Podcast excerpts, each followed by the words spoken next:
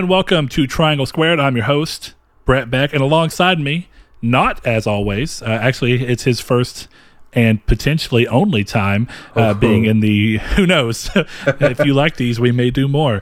Uh, but i am joined today by someone that i am joined by every week in our midweek matinee podcast that we do every week. Go check it out.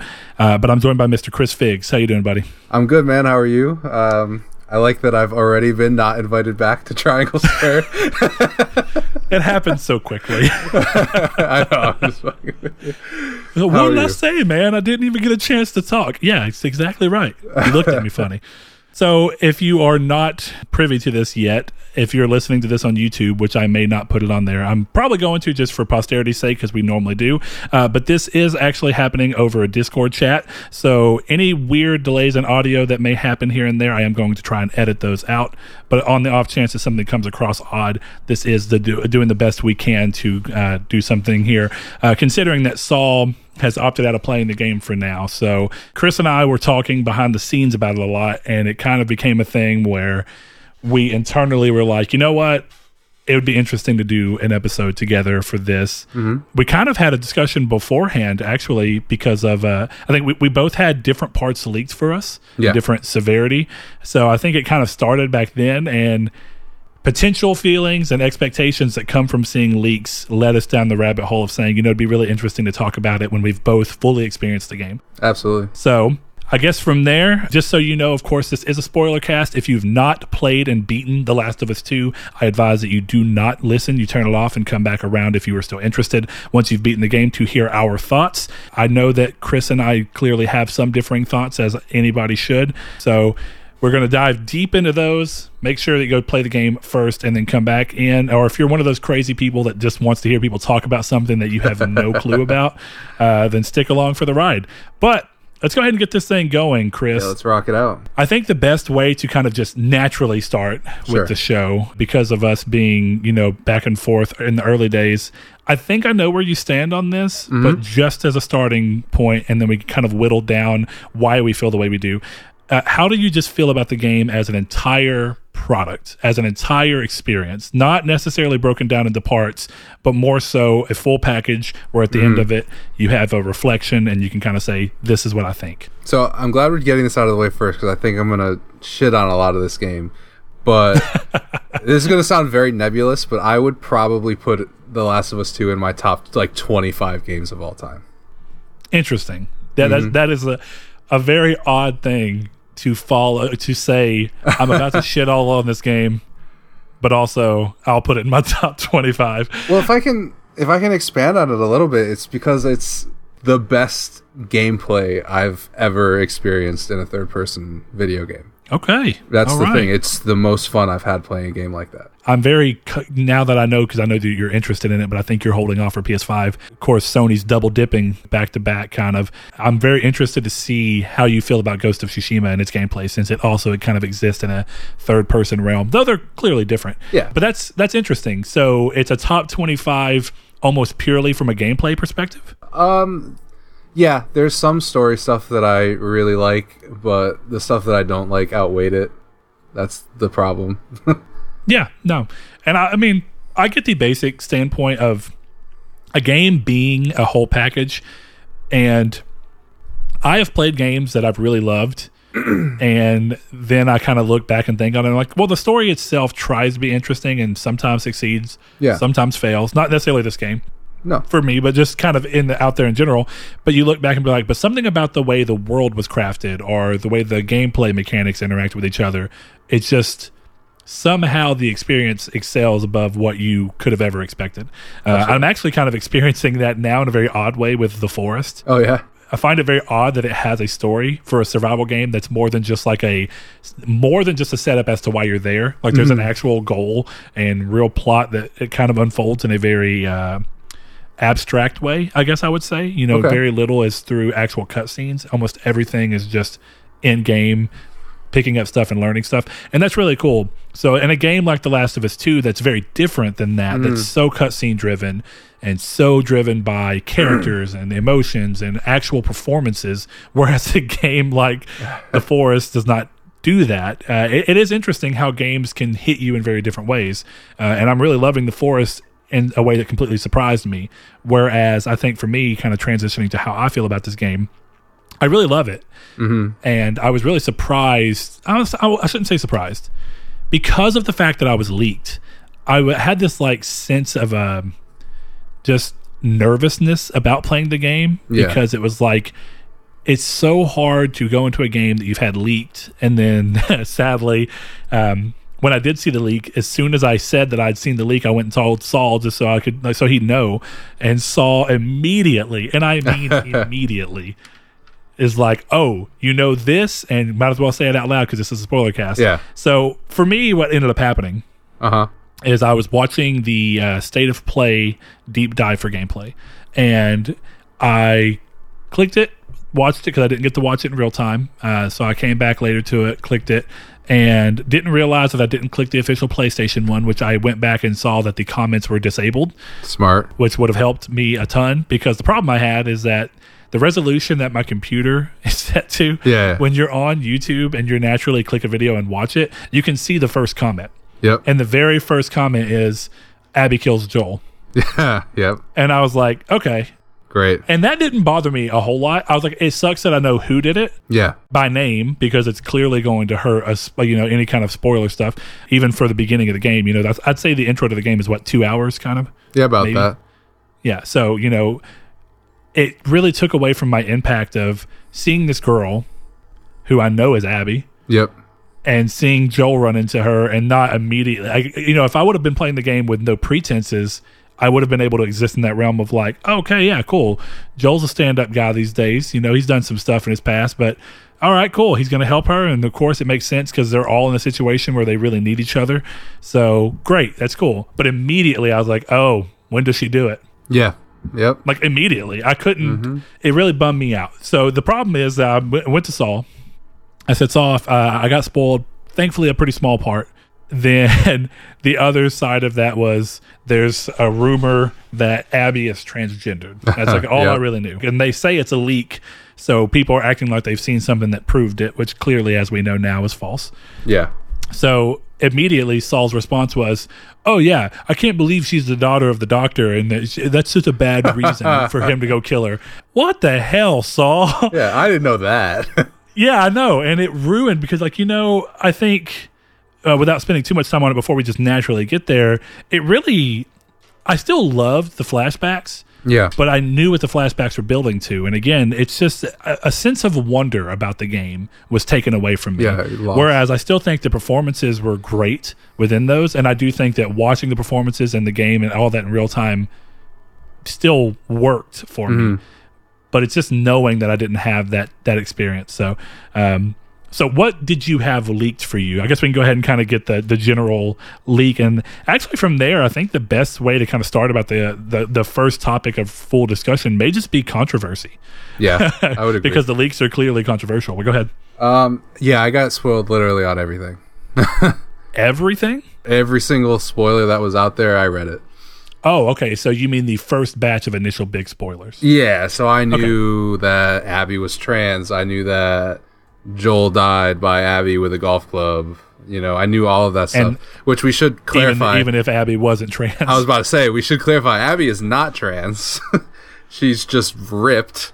But yeah, so just to shout in on that real quick, I really loved that they made a choice to show that she wasn't always that big. Like you, when you see her as a younger teenager in those older flashbacks, she looks normal. It's like clearly Mm-hmm. this is the result of how she's decided to adapt now that her father's gone. I Right. thought that was really cool. and they did have that line. I don't remember when exactly it was. It was definitely in one of the flashbacks. I think with Owen, where she's talking about, "Oh, I just you know hit this PR on my lift." You know, like Yeah. that was that was pretty that was good. But I, I'm one of these crazy people, like where when I watched Game of Thrones for the first time, I would be like, "Oh, I really like this Rob Stark guy. What happens to him?" You know, and I would just I would just Wikipedia it. oh man, I don't know why I do for that. you to be able to have a sense of wonderment, it almost has to be something that doesn't exist in another medium that it's clearly being pulled from. Mm-hmm. Yeah, I mean, I think, and part of this is, I guess, I, I have to mention this on every podcast I'm on, but I I write, so like to me, the whole thing is like the journey is more important than the spoiler. You know, like Yeah, Abby kills Joel doesn't mean anything unless I see what happens before. I think you're completely right. And to that, I think that that's the weird thing about reading a script for something. Mm-hmm. I don't think that it gives.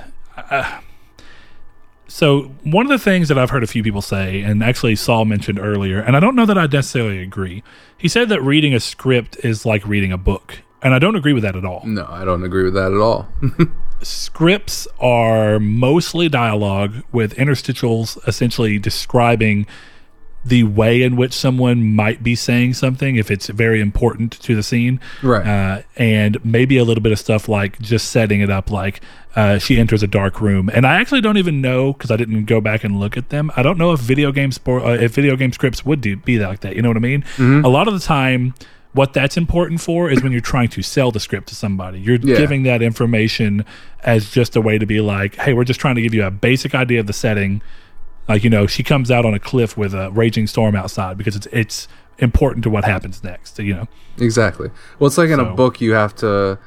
You can't just say she's in a forest. You have to describe the trees and the grass and the smells because you need to be able to imagine it. Where a script to me is all of the dialogue and where the people are standing. Um, so that doesn't really track to me. Yeah, I mean, I, I guess to me, it's just a script is clearly meant to be written as a tool for someone to take that and fuel their performance. Right. Uh, yeah. And the reason that you know that is because if a script was like a book, then then it wouldn't matter. The performance wouldn't be anything to do with it because it's always going to read the exact same. Because it's, I guess I should say, it's going to read different in the eyes of every every person. Right. But I think what happens is if you read the book once and you read it again, the chances of it hitting you drastically different are pretty much impossibly low. Uh, whereas the chance of a perf- the ability for a performance to come and take something that you read on paper and then completely change the way you feel about it or the way it hits you is powerful. I mean, it, it, it really is. And books are powerful in their own way, but it just goes to show the differences, I think, right there immediately between a book and a script. A script is always intended to have a performance following it. exactly. A book is not. Yeah. Right. Yeah, we got in the weeds on that one, but uh. A little bit. Yeah, so where do you want to go immediately? Do you want to I, I think starting with controversy, now that I know that you also got everything Yeah. spoiled for you, the leaks are clearly a controversy. I agree. And I think we'd be remiss to talk about the game and not talk about the way that the game, not the game, rather, the developers and Sony handled the leaks, how gamers themselves handled the leaks, how people who aren't even gamers essentially kind of handled the leaks. or I should say, people who aren't necessarily gamers. On You know, there are people that clearly had reasons to want to hate on this to go spread it. You know, if, if you're somebody who's a crazy Xbox fanboy and you hate the fact that The Last of Us constantly gets thrown in your face as a reason as to why PlayStation's better, not saying that it is, it's just clearly people exist within that realm, then you'd have reason to read something that you think may not be great and then spread it around in, in, in a negative light to try and give that uh, attachment to everyone else. Um, so there's that, and I think the way that Naughty Dog handled it, as well as the way that Sony eventually handled it, uh, is, that added to the controversy. Mm-hmm. So I'm assuming you know Yeah. most of what I'm kind of talking about. like Sony and Naughty Dog like DMCAing everyone and that kind of stuff. Mm-hmm. Yeah, absolutely. I mean, everyone handled it poorly. Literally everybody, including me. I mean, I never went out and spoiled it like an asshole for other people, but I definitely talked a lot of shit about that game without playing it. But it was just, it was one of those things where you see a lot of people be like, oh, gamers are toxic, and you want to roll your eyes, and then this all happens, and you realize gamers are kind of toxic. you know? Yeah, yeah. And of course, the toxicity kind of followed post release Right. because as the game kind of reached a fever pitch of doing incredibly well within its first three days, so no surprise to anybody, all the toxicity did not help make the game perform worse, clearly. Maybe a little, but not demonstrably. Um, but with that said, the controversy continued not only from all the DMCA stuff, but also all of the harassment of vo- voice actors and characters and uh, writers, and just it, it's crazy.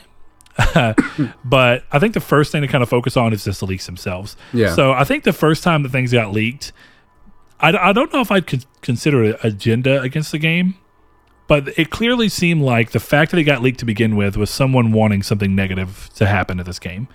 And I think leak culture is getting really bad in current time because I don't know if you remember, but anytime that a series is like really loved, really beloved, and it comes back in a way that may be lesser than what you thought, it tends to have a, a, high chance of getting leaked and being criticized. And another recent example of a very big, high profile series, even way more high profile than The Last of Us, is Star Wars Episode 9 being mm. completely spoiled before it came out as well. See, I was going to mention Game of Thrones. so I, I, find that to be a really weird thing and something I really don't like about the current gaming culture because not only does it, the leak just go out and goes out with the intention of doing something negative toward the game. It's also that for some reason people can't read a leak out of their own interest and not everybody clearly, but there are people out there who will read a leak, decide they don't like it, and then just go out and blast that information everywhere. Right. I think social media does a lot toward leak. I think the fact that people don't think that spoilers and leaks and all of that can't happen after a game comes out to an extent, I think is really poor. One of the go to examples, I think, is God of War. Because this is not a God of War spoiler cast, I'm not going to say what it is. but there's a very pivotal pivotal moment in that game that people were sharing screenshots which gave it away oh, uh, yeah. uh, within the first week. And I kept thinking to myself, if I wouldn't, and this is kind of how you get FOMO, right? Mm-hmm. If I wouldn't have played that game day one and experienced that without any chance for Twitter to have ruined it or Facebook to have ruined it, that scene would not have hit me nearly as hard. It was very emotional and very cool, and I like that. And that's exactly what was stripped from me for The Last of Us because of people's inability to. They just, it's like before the game comes out, they still just want everybody to know why they don't like something, which is stupid anyway. Because yeah. they're talking about why they don't like something that they've not even experienced. Yeah. Uh, that was one of the reasons why I ended up picking it up because I read the leaks and wasn't going to pick it up.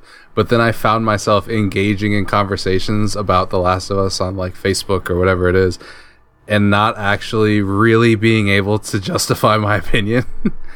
and you know, I took the responsible route and I was like, fine, I'll I'll go, you know, buy a copy of The Last of Us and play it. And it, C- kind of a put your money where your mouth is because now that you have money on the line, if you love it, it's interesting because it's like a big shift of how you felt about the game. Exactly. Uh, going before going into it, but if you hate it, you at least feel like now you have a reason. I'm not going to say you can't complain at all, but there's more reason to have uh, vocal complaints about something that you feel like you spent money on that did not live up to the value that the value proposition that you had given it. Definitely. I think the other big problems with the leaks was there were blatant lies because I think the Abby is trans thing made it so that even if you were discussing the leaks in a negative light, but you like if you were just having a conversation about Joel dying, it was automatically like, oh, well, you're transphobic for not liking the game, and that was the whole. That's still the argument a lot of people make which you know we'll get into this more later but i think the best character in the game is the transgender character that is in this game so like I have a lot of problems with The Last of Us, and it is certainly not the transgender character. And I think the leaks, and I think people talking the way they were talking about the game, not having played it, and then that being a central leak was ridiculous. And we had this conversation privately where we were like, you know, the transgender thing doesn't really make sense, but at the same time, whatever. And then yeah, know, and I, I, do want to go a little more into that. That way, it's not like a what because I, I, do stand by the fact that I just would have seen it as mildly weird because it's like a, a suspension of disbelief issue for me. Right. You know, we're we're at, we're clearly 20 plus years now. I think uh, we said this is four years after The Last of Us. The mm-hmm. Last of Us took place 20 years after the Outbreak Day. So we're talking 24, 25 years past Outbreak Day. And clearly, supplies are going to get more and more you know, some of them are going to go bad. Medical right. things are clearly not being manufactured. So my thing was, it was like, I don't care. Mm-hmm. I just find it hard. Like what I kind of worded it as when it was still a leak is like, I hope that if they choose to do it, that they do it within the confines of how hard it would be to do in a post-apocalyptic world. So I would be perfectly fine with a character who, let's say Abby, and say Yeah. that the, you know, the the rumor was that she was a trans. I think this is how you say it, right? If it's a girl who identifies as a male, it's a trans male. Is that Correct. I like a trans man. Yeah. yeah, okay. I guess- So the, the leak was that Abby was a trans man.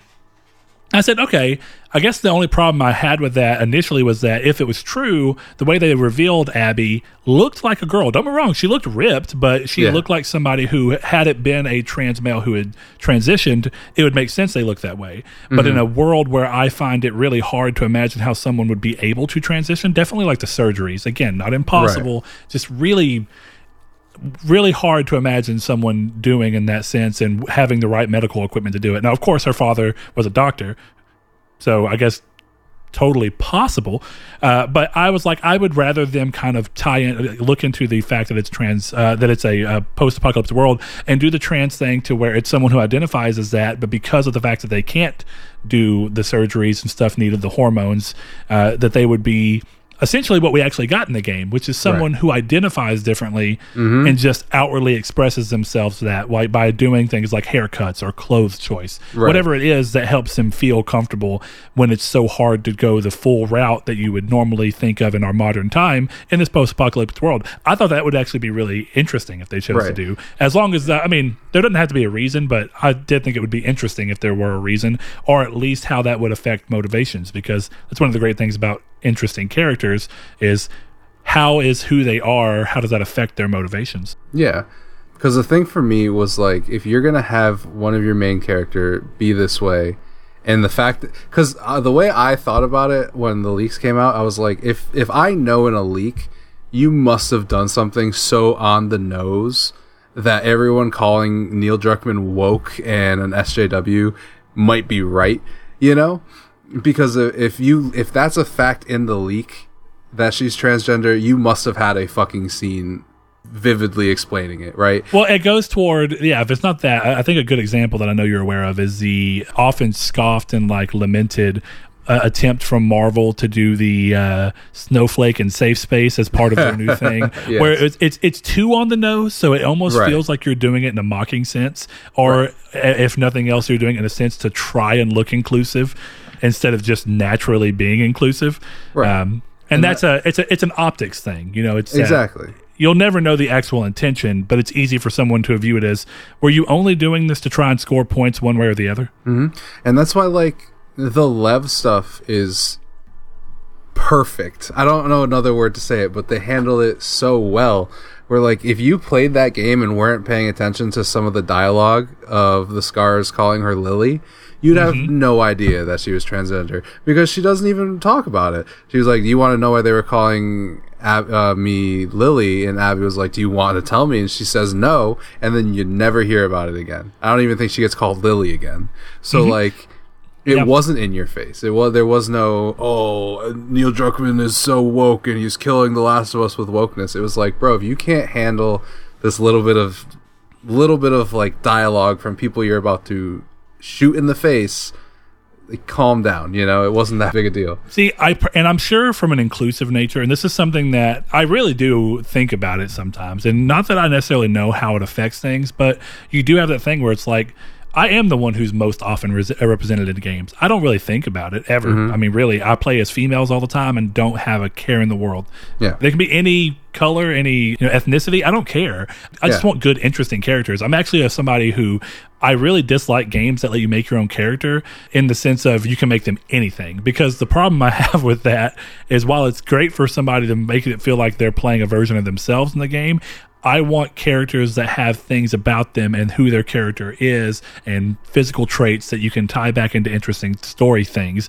Like, you know, to me, I always think of Kratos, and I am going to spoil a God of War original. This is very light, but Kratos is ghostly white because he has the ashes of his dead family essentially permanently bonded to his body as a mm-hmm. reminder of what he's done. And you can't do that kind of stuff when you let somebody create a character because now you got to go, well, you can make your character pitch black, you can make them pink, purple, red. But now you take away all the things that I can do to actually give you interesting and compelling story. So for me, all I want is for something to come across naturally and give me an interesting character. And I agree with you. The Lev stuff was handled so perfectly because you're right. It actually kind of got me. I was playing and I heard them say Lily, and I don't even know why. I guess my brain was just like, oh, that must be like some kind of Seraphite thing. Like, and I didn't think about it. And then as soon as it was revealed, I was like, oh, that's awesome. I was like, it was a very mm-hmm. natural in the moment. There wasn't like, they weren't taking full cutscenes. They let it happen in a way that was just really natural.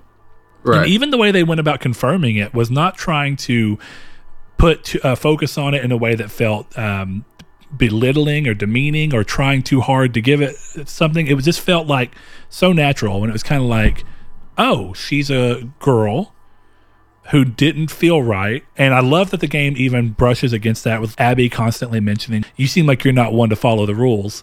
Mm-hmm. You get all these little nuggets of like, oh, yeah, yeah, I see it. Yeah, and it's exactly. and it's cool, and I, I, do agree. I thought Lev was such a great character from just everything about him. I, it just it really surprised me. I really loved that, and it surprised me more that I was like, oh, now I understand where the leaks decided to take the fact that there was a transgender person in the game and mm-hmm. misapply it to someone to make someone more mad because clearly. Yeah. If you tell somebody that their favorite character dies and they're acting like a fool over it. What are the chances that if you tell them that they died from a transgender person, they're going to blow up? Because yeah. those type of people are already toxic. You don't think and, that they're going to blow up more about the fact of who it was and why? Right, exactly. And I, I almost thought it was kind of interesting, and I, I don't mean any. I hope this doesn't get taken the wrong way, but like, if Abby was trans, it would borderline be terrible representation of trans people, dude. Like. The the tra- the one trans person in your game kills your beloved main character.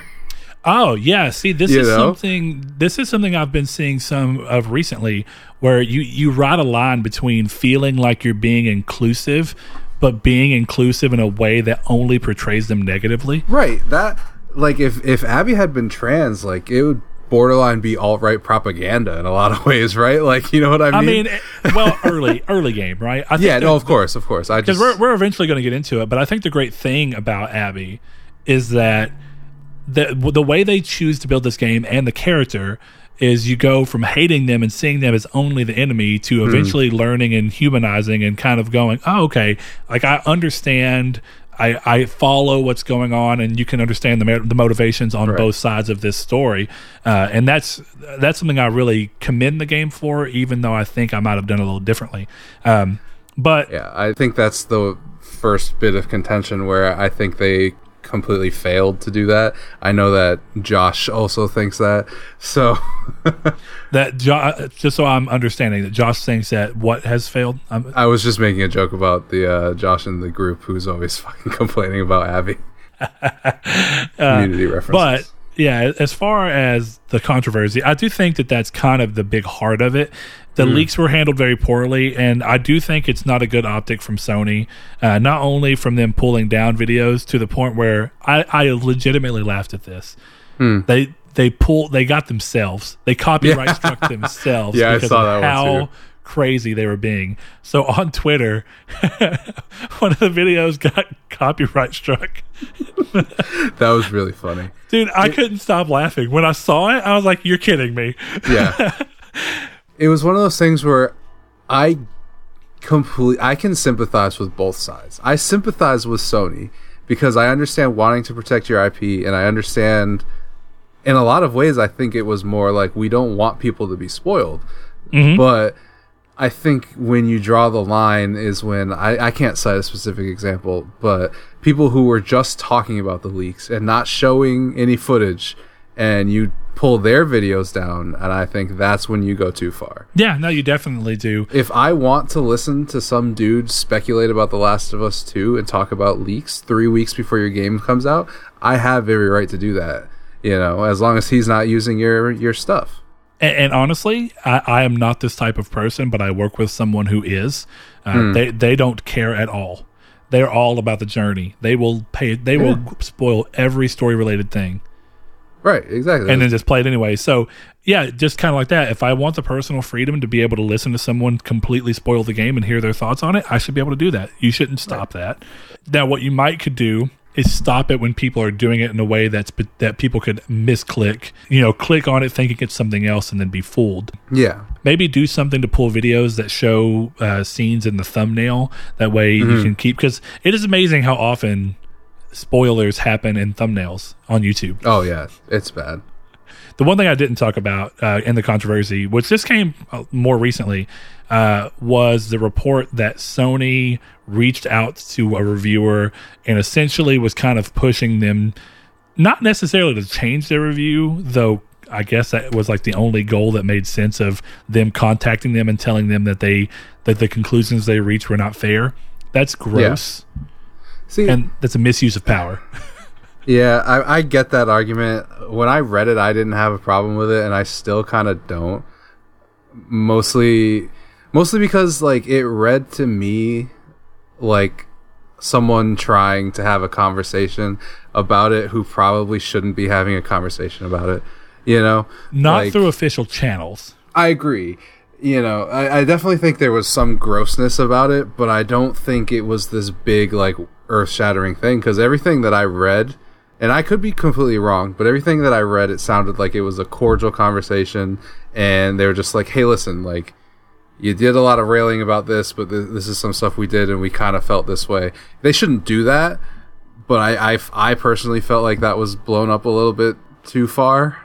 Um, maybe I'm. A- I will say, for me, mm-hmm. It's very similar, and I didn't mean to cut you off. I hate fine. internet conversation because it's hard to tell that you're. uh, but just to go ahead and finish that up, I would say for me, the reason I view it as gross is because of the fact that it kind of abuses the power shift, uh, the power dynamic of the review system, and it leads into the exact thing that I normally try and tell people doesn't happen, in that it gives people reasonable doubt that Sony uses its power, and really all publishers, but just Sony in this particular example. But it makes people think that all publishers throw their weight around to manipulate reviews to eventually be better. Because while they may not be able to do anything to help The Last of Us 2 review, you know, unless the person's strong enough to literally go back and re-review it, uh, yeah. which would be amazing. That'd be crazy. But if nothing else, it puts a fear in that reviewer and maybe even that website that in the future they should be nicer toward any given publisher out of fear that that publisher will pull and not let them do reviews anymore.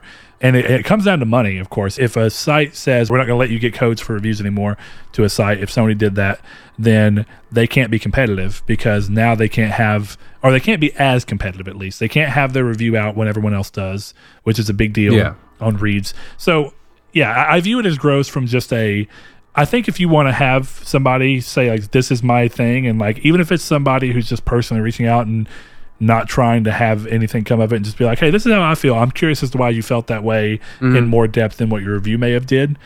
Sure, I guess you know, but doing it through official channels is um, not a good look. Yeah, I, I get where you're coming from. I guess to me, it's more one of those things. It's like what happens when that guy wants to review another Sony game, and Sony's like, "No, you ignored the positive changes in The Last of Us." I think I would certainly be more on your side, but I'm definitely not going to sit here and argue for Sony in that situation. they shouldn't do that.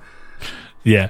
Okay, so from here, I think it's go ahead and actually time to start talking about the meat of the game itself. Ah, uh, yes. So, is there a place where you personally are more enthusiastic about starting? Honestly, I feel like the big conversation that I really want to have is the beginning and Abby killing Joel because that's my biggest problem with the game. That kind of bleeds into the rest of it.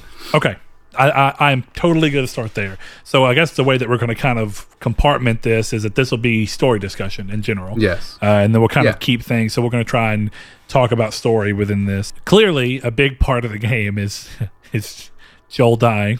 Yeah, it's essentially the action that gets us set in motion for the events of the game.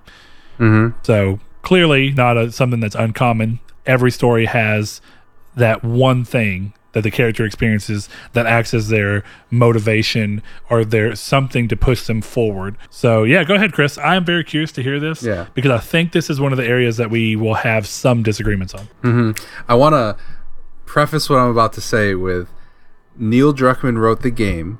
So you don't need to tell me what Neil Druckmann said. Not you specifically, but I've gotten this every time I've had a conversation about the game where it's like, well, Neil Druckmann said, and I'm like, yes, inherently anything Neil Druckmann says is correct. If Neil Druckmann told me that Joel was actually a monkey who in a, in a human suit, I would have to believe him because that is that is what he says. Yeah, you could think it's completely foolish. Right. He's he's the writer. he wrote it. You know, you don't get to. I I completely understand that I don't get to tell Neil Druckmann that he did something wrong. It's his story. Mm-hmm. However, Neil Druckmann screwed this this story up, in my opinion, because let the controversy ensue. yes. So uh, the big thing, and are we good with spoiling The Last of Us One here? I'm assuming yes because it's genuinely important. I mean, absolutely. If you're playing the, if, if you're listening to a spoiler cast for The Last of Us Two and you didn't play the first, I mean, The Last of Us Two spoils The Last of Us One, right? And The Last of Us One is better, so play that.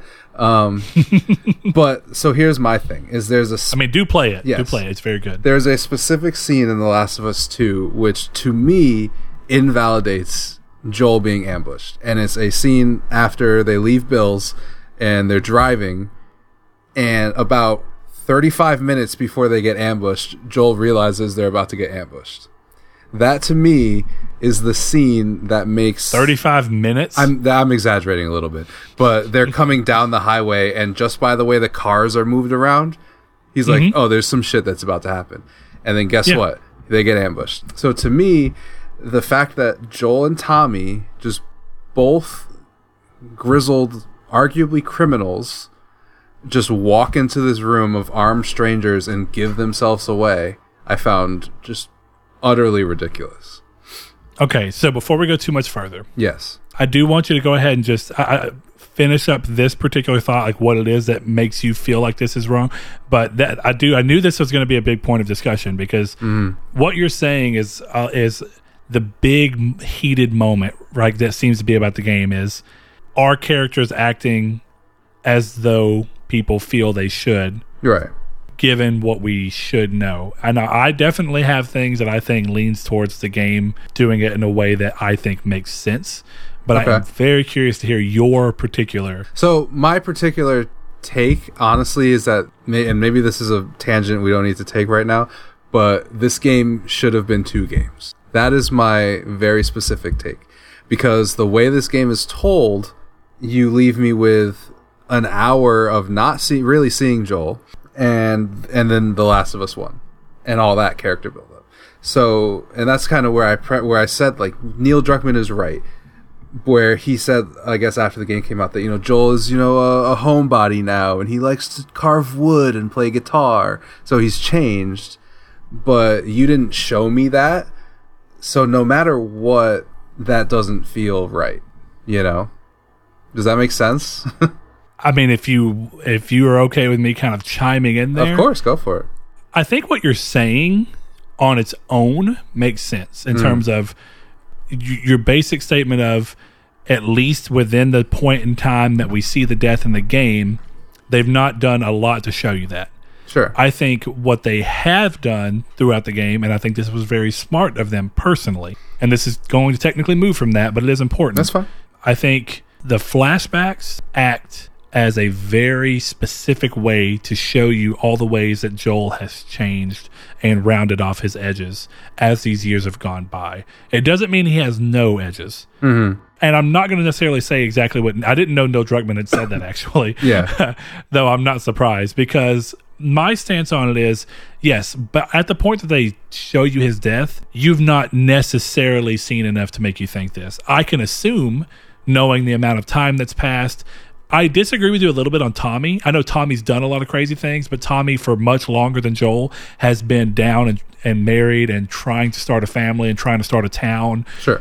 And he's more laughing and fun loving, even in the first game. I think every experience you have with Tommy, he's a very different character. Definitely. Because of the events of the first game and how they shaped Joel and how 20 years of living that lifestyle shaped Joel. But, uh, from that's that's essentially my thing there. I do think the game does go to show you over and over and over again all the ways that Joel now that he has this daughter figure back in his life, which I think when you look at The Last of Us one, and I'm really curious to see if you picked this up on your own or if you felt this way on your mm-hmm. own or whatever. A lot of series do this. Star Wars does it. I mean, plenty of movies, uh, plenty of games even will do this. They'll mirror elements either exactly or in a way that's kind of opposites of things that happen in other games as kind of a tie-in because it's like you ex- it's not that you expect it but subconsciously it's like it makes something feel more like it so to me the fact that the motivating moment for our story and everything that's going to happen is Joel's death and where it happens in the game and how it happens, I think makes a ton of sense. Because mm-hmm. it mirrors back to Sarah and Joel in the first game. So in the first game, we play as Sarah. Sure. For a little bit. Mm-hmm. And then immediately we take control of Joel as we run through and are taking care of Sarah until ultimately her death happens, which is what sets the events of The Last of Us 1 into place. It's what makes Joel have this feeling of great loss and not wanting to get close to people, even though we still see him carry mementos around like his broken watch and that he always keeps on. Uh, he keeps himself closed off. He's he, he just doesn't want to have anything with anybody because he feels like everything he really had and wanted had been taken from him. But then we see how the intervention of Ellie, despite him reluctant, you know, he plays the role of the reluctant hero, a common cliche, but mm. you know, a good one. And then we see how that adventure takes Joel. And even by the end of the first game, besides the actual penultimate action, which is justifiable. Or I, I, yeah, I'll say that it's justifiable. It doesn't mean it was the right thing, but you can understand when put in his shoes as to why you do it. And you, even though you know it's the wrong thing to do, you cheer it on anyway. It's kind of the great thing about the end of The Last of Us one. But when you have that, that you know that access. so in the in the second game doing the same thing what do you do you literally start the game playing as joel sure after a little bit you switch over to who you're actually going to be playing as uh, as a majority of this game right? So you go through and do that. And then, interestingly enough, because of the fact that there are two playable characters in this game for longer segments than just a Joel bit, you play as Abby. Sure. So we're doing the same basic thing. We're setting it up where in the opening you're going to play as both the characters, but the one who's going to die you play as first, setting the mood.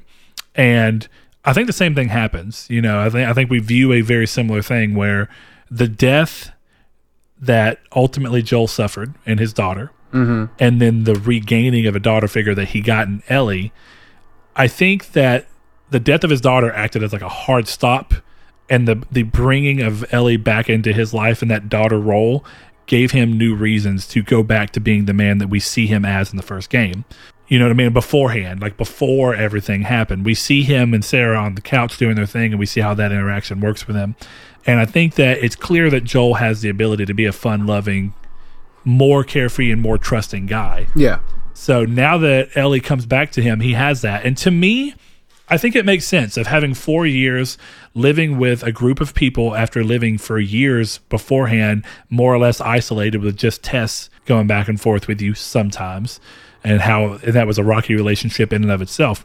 So I think four years of having a somewhat normal life and having that daughter figure back in your life I do think I, I personally, as a human, I know that I it would it would smooth all the rough edges I had gained down, and I could see when you constantly have traders, like the game actually mentions, you constantly have traders and people coming through, and you're trying to be an example for the world.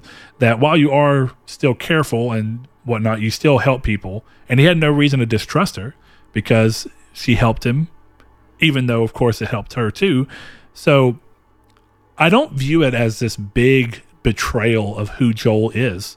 I, I genuinely don't. So I, I do find it interesting that that seems to be a thing that both you and Saul, Saul having not actually played the game, but both of you land there. And I know a few other people who think that, but I also know plenty of people who view it as something that makes sense for who he is and who we continue to see him be throughout the flashbacks. Mm-hmm. So I guess the I guess I can't really argue with your points because I think in in general you're you're right but I think the problem is people are very willing to think that four years is enough to scrape 20 years of experience off. And I don't think it is. I know that Ellie is a paradigm shift.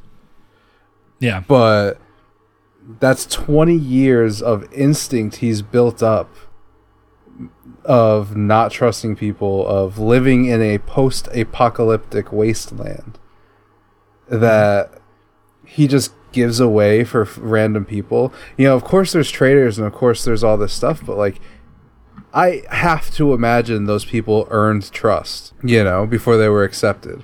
Well, I argue that Abby earned her trust. Did she though? I, I do. I really, I view with what the story did. I view one of the closest bonding moments for humans is survival. Right? Yes. It's one of the things that pulls people into um, into trusting each other because it's a it's a event where you know you have to or you're all going to die. And the fact that every bit of that seemed right. You know, it's like, well, we can't get back to where we are because it's going to be too long. Oh, well, I have a spot to go. They get in, everyone's being cordial.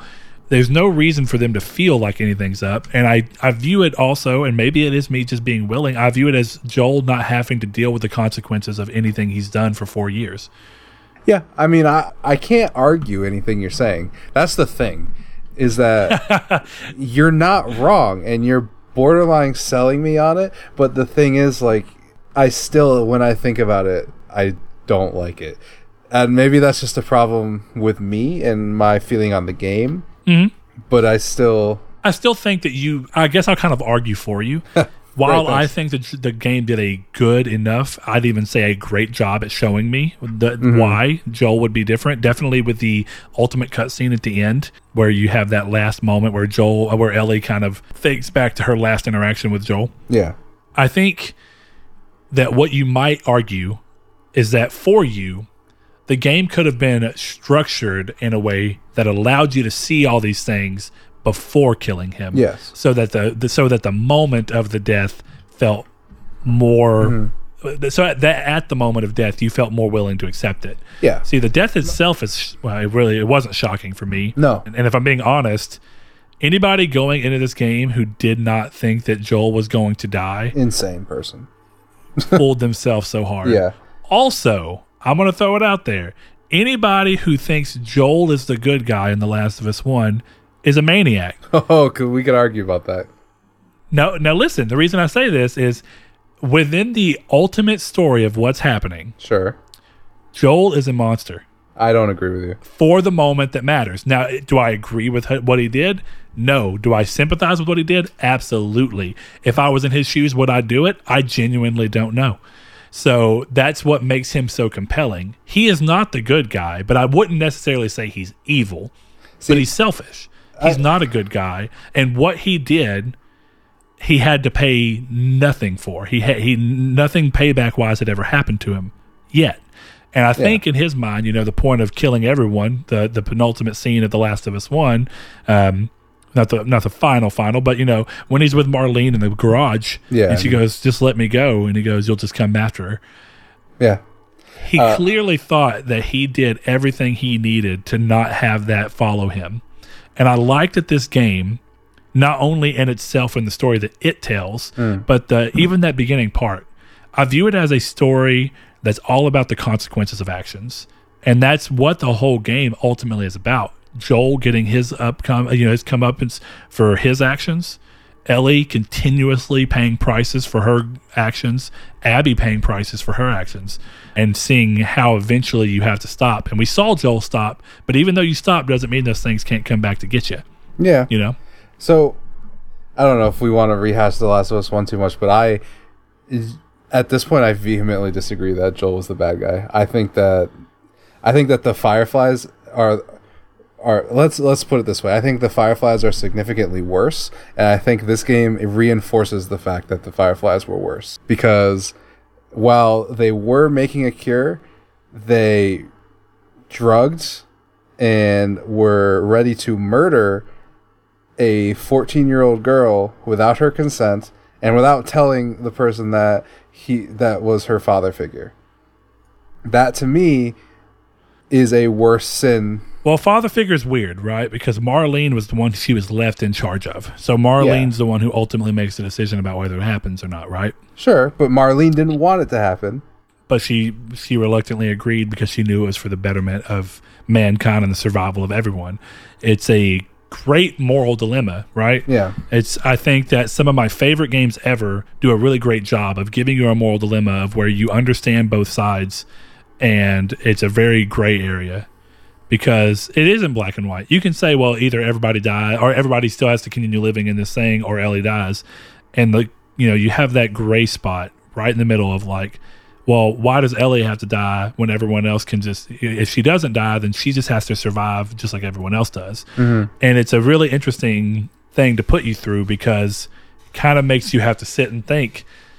And even in the first game, you know, when they're saying they're going to do it, I'm like, I really don't want it to happen, but I understand that it's the right thing to do. Yeah, I think my my issue comes with the fact that Ellie was never spoken to. I, I will agree with that, and I, I that's one thing that does give me just a little bit of hang up on this story is that Ellie didn't know. Right. Now I don't know why that was you know that choice was made, but regardless, it is at least hinted at the fact that Ellie would have told them to go ahead and do it. Yeah, but I also wonder if that's survivor's guilt at that point because she didn't have a choice. It could be, but even if it is, I don't think that necessarily detracts from her ability to have that because I think the, what you see in her is a lot of you know the the journey had to be for something, and that mm. she was willing to die if it meant that everything that she had gone through and everything that happened was going to mean something. But Yeah. since it couldn't, she had to learn to cope with that. You know what I mean? No, for sure. And I think she had survivor's guilt in the opposite way throughout the story, as you see the flashbacks where,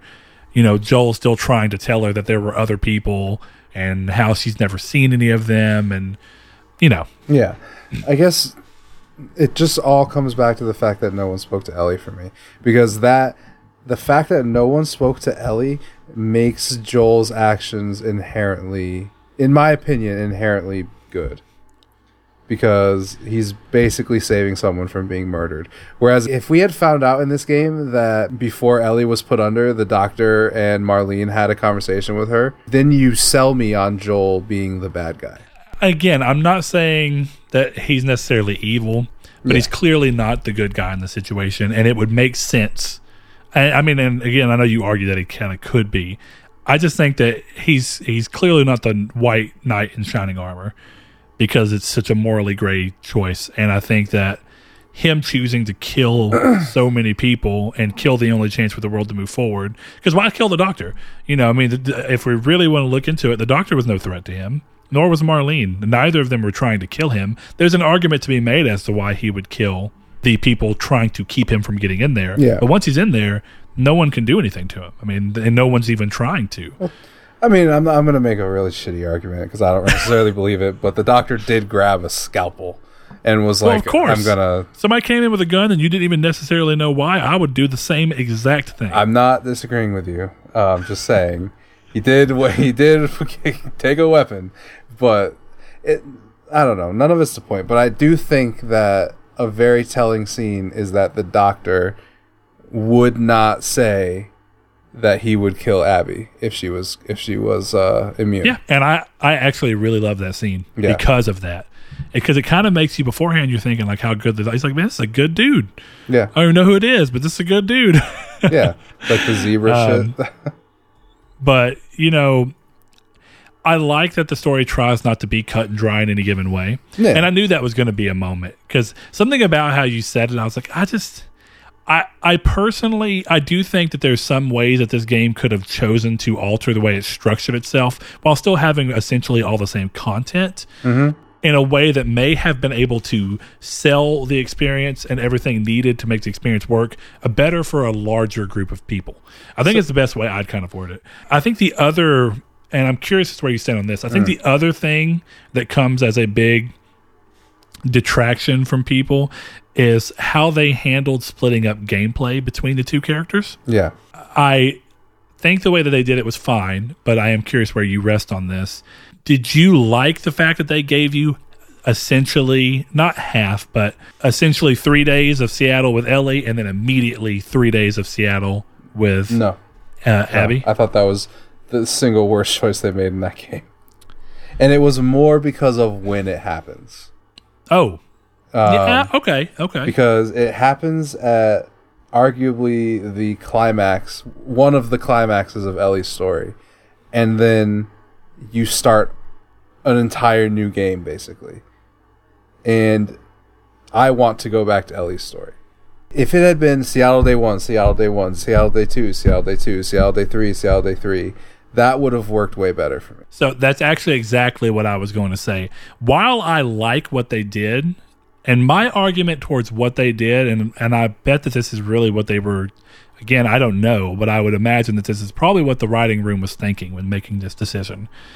Is that by not doing that, to where mm. you spend one day as Ellie and then immediately follow the same day but with Abby, and maybe not even tell me. It'd be really interesting if you didn't even tell me what day it was. You just say you, are playing as Ellie, mm-hmm. and then mm-hmm. suddenly, without saying Seattle Day One again or anything, you just play as Abby and that way there's kind of an idea uh, there's kind of not a, a, for sure idea of what's happening around what yeah that way there's a little bit more mystery to it I think i would have liked that as well but I think that one of the downsides to doing it that way, and one of the upsides to doing it the way that they chose to do, is that by letting you play through all those days as Ellie and get to spend more and more time thinking about Joel's death and who caused it and all the group of people as you hunt each one of them down. And even that great scene where the girl kind of gives you a split second in the hospital. I can't remember her name. Nora, I think you're talking about. Nora, yes. When she is going through and kind of giving you that little moment where she's like, do you still like, do you hear his screams? Mm-hmm. And you think she's about to kind of be remorseful for what they did but then she immediately turns it into a like because i do and he deserved every fucking bit of it or whatever it was yeah I, it, it gives you the motivation to get to that scene with abby and want her dead because you you don't the problem with doing what we talked about and letting all the events still rest the same way they are is that by the time that you reach there I think that you would have grown to like Abby, or at least most people would have grown to like Abby, at least enough to not be fueled by the the pure hatred that the beginning of the game gives you. And I'm really that goes back to why I was so upset about the spoilers with Saul because if I wouldn't have known that she was the daughter's uh, the daughter of the doctor, and I wouldn't have known what her motivations were, mm-hmm. I would have been much more fueled with yeah. the same hate that the game shows Ellie expressing. Because then you're confused. You're not exactly sure why. Yeah, I guess he did it, and you don't get to follow that, you know. I guess the thing for me, and maybe it's just the way I consume media, is I don't need to feel the same way as Ellie. No, you know? no, no, you don't. Because I. But in this situation, I think that that's what they were going for. Yeah, I guess. Can I? I don't know. Because I, I, my argument is that this should have been two games, and I think you know can I pitch that to you for a second and see how you feel? Yeah, go ahead. So my thing, because you mentioned it to, at the beginning, I'm really curious as to how you would have chosen to change these things up. Because I imagine in yours there'd be more game, right? I mean, in terms of more setup. Yes, but not not even necessarily. Um, so for me, I think what would have been incredibly interesting eh, is if this game came out and it was The Last of Us Part Two not not this game, but The Last of Us Part Two came out, and it was the world of The Last of Us, and you start off with the WLF, and you're going through their story, and you're going through Abby's story, and you're doing missions for the WLF, but you're also looking for this person. And then in the middle of the game, you find out, oh, his name is Joel. And then the game ends, and you kill Joel. And then you have this next game and then if you want to do Ellie's revenge story and you want to keep telling some of Abby's story, you can do flashbacks of her doing the Seattle Day 1, Seattle Day 2, Seattle Day 3, which I don't even necessarily think you needed to do. If you could tell that entire story, or even if, let me rephrase it, the middle of the first game I'm talking about with Abby is Joel's death, and then you get Seattle Day 1, Day 2, Day 3. And then game 3 is all of the flashbacks with Ellie leading up to the middle of that game with Joel's death. And then you get Seattle Day 1, Seattle Day 2, Seattle Day 3. That to me, that sets up Abby in a way where I feel bad for her. That that ending could have come off as just a gut punch. And then all of the characters that I spend the entire time killing as Ellie, I give a shit about. Because the problem with the way they structured The Last of Us 2 is by the time I saw and had any connection with Owen or Nora or Manny, I had already killed them. So there was nothing for me to connect to. Like, oh, Owen's a good guy, good guy. Too bad I shoot him. You know, there was no like I want there was nothing in me that wanted to see these people's stories. Whereas if you sell me on these people and you show me that Joel killed her father, and her whole game is her finding Joel, and then he finds Joel, and then she goes on her mini The Last of Us, which is that's what her story is is a retelling of the first game, pretty much. And then the third game is me going for her with Ellie. I'm significantly more conflicted. I'm like, am I okay with this? Because I think the game wants to portray Ellie as a villain by the end of it in a lot of ways. And I think they also want to do the same thing with Abby, but they also want you to feel for Abby. And I just don't think it's successful because they didn't structure it in a way that makes me have any care for Abby. Okay. So I think the things that made it work for me somehow didn't click with you. Sure. And uh, not saying that you're wrong for that. I definitely don't want it to sound that way. But to kind of give you my take on your on your two game structure. Mm. I think the problem I have with that personally Right. I guess the first thing to kind of hone in on, right, is your idea of give you the game from the point of view of Abby first. Right. I have a really hard time seeing that working out for me. And the reason I say that, and the reason I think why it works in the game that we did get, is that by playing as Ellie Mm-hmm. and going through almost up to that very end segment, even though I knew why, I still had because I didn't get to see it. I didn't know everything, right? I didn't know every little bit. I didn't know all these things that lead to. I really, I did. I mean, I knew why Abby had done the first killing, right, of, of Joel, Yeah. and you know, it's like it sucks, but I understand why you would be driven to do something like that. Uh, but then when everything else starts going on, as you're going through and you're seeing Ellie hating these people, I really wish I wouldn't have known that thing because I, I could see, and, I, and I'm seeing it in my buddy who I let borrow the game as soon as I got done with it, who's playing it a lot slower because he just had a kid. um, but I'm talking to him as he's doing stuff and just without reacting to anything, just kind of getting his standpoint of where he feels about everything. And a lot of it is the excitement and the drive that I wish I would have been able to have to the same degree of and of course for you i think part of what tells me where you're at in this is that you don't feel like you need to feel like ellie. And i don't think that games should have to make you feel like the character. Mm-hmm. But i do like it sometimes. People try to make a story and try to give you the information that would fuel you to feel something very similar to what the character's feeling. So it's easy as a character knowing that what we love is joel and ellie. I think it's a very smart and compelling way to go. What we're going to do is we're going to give you very little reason as to why we killed joel up front and then let that confusion and that hate and that loss drive you into doing something that no rational person would realistically do mm-hmm. because you've been driven past the point of rationality. So when you see that going on and you spend these days killing these characters, I think what's I think what the game's trying to do and what I think that even if you did break this up into two games that you'd want to do would be to shift yours to where the first game is all from Ellie's point of view and you can have it to where you spend the first half of the game still doing the flashback, spending the time, whatever, and then seeing Joel die, and then going through and try, and, and going towards trying to kill Abby. Now, there's a couple of scenes you'd have to omit so that you wouldn't ruin the next game. Yeah. But then I think what you do from there is that the next game becomes the role of Abby, and you do play up to the moments where you have to kill Joel as Abby. That would be really interesting because Yeah. you knowing you love Joel would be really hard to want to make that. But if you spend the time kind of explaining Abby's backstory and knowing why, you'll do the thing of reluctantly doing it because you know in some part of you you feel like it's something that Abby wanted even if she didn't you know it's it's, it's a weird thing but it's a good thing to kind of have you do because it's the kind of thing that would make you hesitate to do it Yeah. but you'd be like, I've got to do it to move the story forward and see what happens, but I don't necessarily want to do it. And I think what happens in that sense is that you start to feel remorse for all the things that you did as Ellie.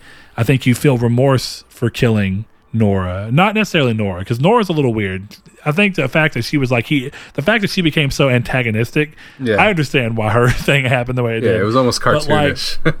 Yeah, but Owen and Mel and their situation and all of the sexual tension going on in, of course, the previous relationship between Owen and Abby, all of these things that you get to see kind of afterwards. I think what is so great about it in the game that we got, and I think it could, I do agree that maybe it could be even better split across two games and and the craziest cliffhanger ever. You know, where you're like you don't understand everything that happened, but it was still good. Mm-hmm. But then you go back and give that context. right. So I think the way by giving the context to Abby is that you still you still hate Abby for most of the game where you play as Ellie, but you get to eventually see that Abby looks like she's trying to do something different as you're tracking her down. You're not exactly sure what she's doing. Uh, and then in the second game, when you go to play, the only thing I'm a little confused about is the literal very end of the game. I don't know how that would work across two games. You'd have to definitely do some changing to how you structured that out. Maybe the very end of the game would not even be in the first game; it would be in the well, third that's, game. That's what I was gonna say. I think the first game I'm thinking of would have ended with her getting thinking that the fireflies were there and then getting captured, and that's the end. Yeah. So yeah, just let that go. Yeah. I like the idea of, and there's another game that does it that I really love, NieR Yeah. Uh, I like the idea of giving you an enemy in a game and making you not like the enemy or kill them, or not even not like them, just not even thinking about it, just killing them. And that's actually what NieR does. Is that you just you are told they're the enemy. They're they're they're shown to you as if they were the enemy, so you just blindly go, "They're the enemy, and I'm going to kill them." And then whenever you get that new piece of context that makes you kind of see what they really are and regret the actions you've already taken, I like that. And that's why I think that it was really interesting to put Ellie first, have her kill these people, and then give these people reason as to why like why they aren't just monsters and give them character and texture and reasons to be like, oh man, I kind of regret those actions. Yeah. My thing, mostly the reason I would want to put Abby first, and maybe this is just, you know, the way I think of stories, is think of the entire tenor of the conversation of the ending of The Last of Us, where I think it was a universal that really nobody wanted a sequel. Not necessarily wanted, but they didn't need it. So if you get this sequel and you're like, we're focusing on new characters, got we're not we're not doing an Ellie and Joel story, their story's over. But at the midpoint of that game, you you you Abby, you're run you're running from the zombies, and then it's Joel saves your life, and mm-hmm. then you kill him, and then you play the rest of this game. That's how it ends. Is her getting fucking taken, and then okay, we're gonna go. The next game is Ellie. To me, I think that just I feel like it's a lot more boilerplate but I think it is more effective for me. You know, I think what they tried to do was subvert a lot of things. They tried too hard to make me feel for Abby when they could have made me feel for Abby if they'd done it differently. Yeah, see, I think they did a great job of making me personally feel for Abby uh-huh. as I was playing for her because she kind of like, you know, at first you're like, I don't really want to play as her. And I even like that. I don't mean like bad. Like I was okay with playing her, but I was like, well, you know, I got very comfortable playing with Ellie. And of course, like you said, the moment where they switch you over is like, whoa, what the fuck?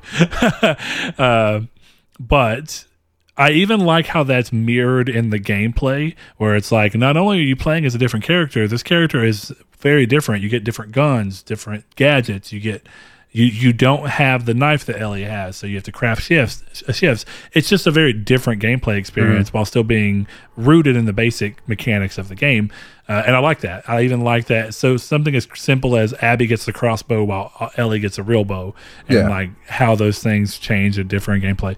We don't have to go off on this tangent. I just want to say one thing that I find mechanically and lore wise absolutely ridiculous that Abby doesn't have a knife.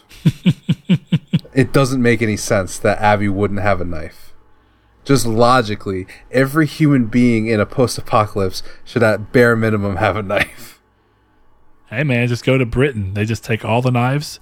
So uh, that's why nobody has knives. It's just everybody just died with theirs. It'd be, you know, too, but you, there's not a box full of knives for you to just go pull from.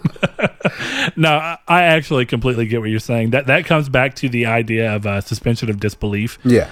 In that, why would a soldier, which is like in modern day military, I'm pretty sure soldiers have knives. Yeah. It's just it's I, like even if it's not for combat, which you totally could use it as a last pinch thing, it's like why would you not have a knife from just a sheer tool perspective? Exactly. your whole thing is to be a soldier. But yeah, so I apologize for the tangent. It just I it struck no, me okay. ridiculous. Yeah, I, I think me and you are just. I think that this is something that I won't say we're diametrically opposed on. I could see how breaking this into two games would work. The only downside being that the wait, if the wait was just as long, which it probably wouldn't be because you know if you if you did it the way you're talking, the game gets cut in half suddenly. Yeah. So it would be quicker to develop. We probably Right. we probably would have gotten part two, as we're going to call it, uh, in 2018, and maybe we would have gotten this one in 2020 Yeah. And and maybe that wouldn't have been too long of a wait. I don't know. I get the sense of I get the point of the sense of immediacy of having you do and go through all these actions so that you go through this whirlwind of emotions in a smaller period of time instead of having to wait years to experience that because there is something about feeling like sorry for a- Abby and Lev and all the stuff they've gone through. And when you finally get to the point where Ellie, as a character, says she doesn't want to do it anymore and lets her go, you, as a player, at least to me, and that's a point of contention as well. I personally felt the same way. I was like, she's been through enough, and she's clearly a changed person who's not letting this hate rule her. She doesn't deserve this. And I personally was like, even though there's that little part of you that thinks like, yeah, but she still needs to die. I really liked that there's that side of Ellie that's like, control yourself enough and realize that it doesn't bring Joel back. It doesn't change anything. And maybe all it does is kind of alter the memory of you have of Joel because one of the things I loved about the way the game kind of handled things mm-hmm. is if you think about it, she doesn't ever think about Joel in the most recent times that she's seen him.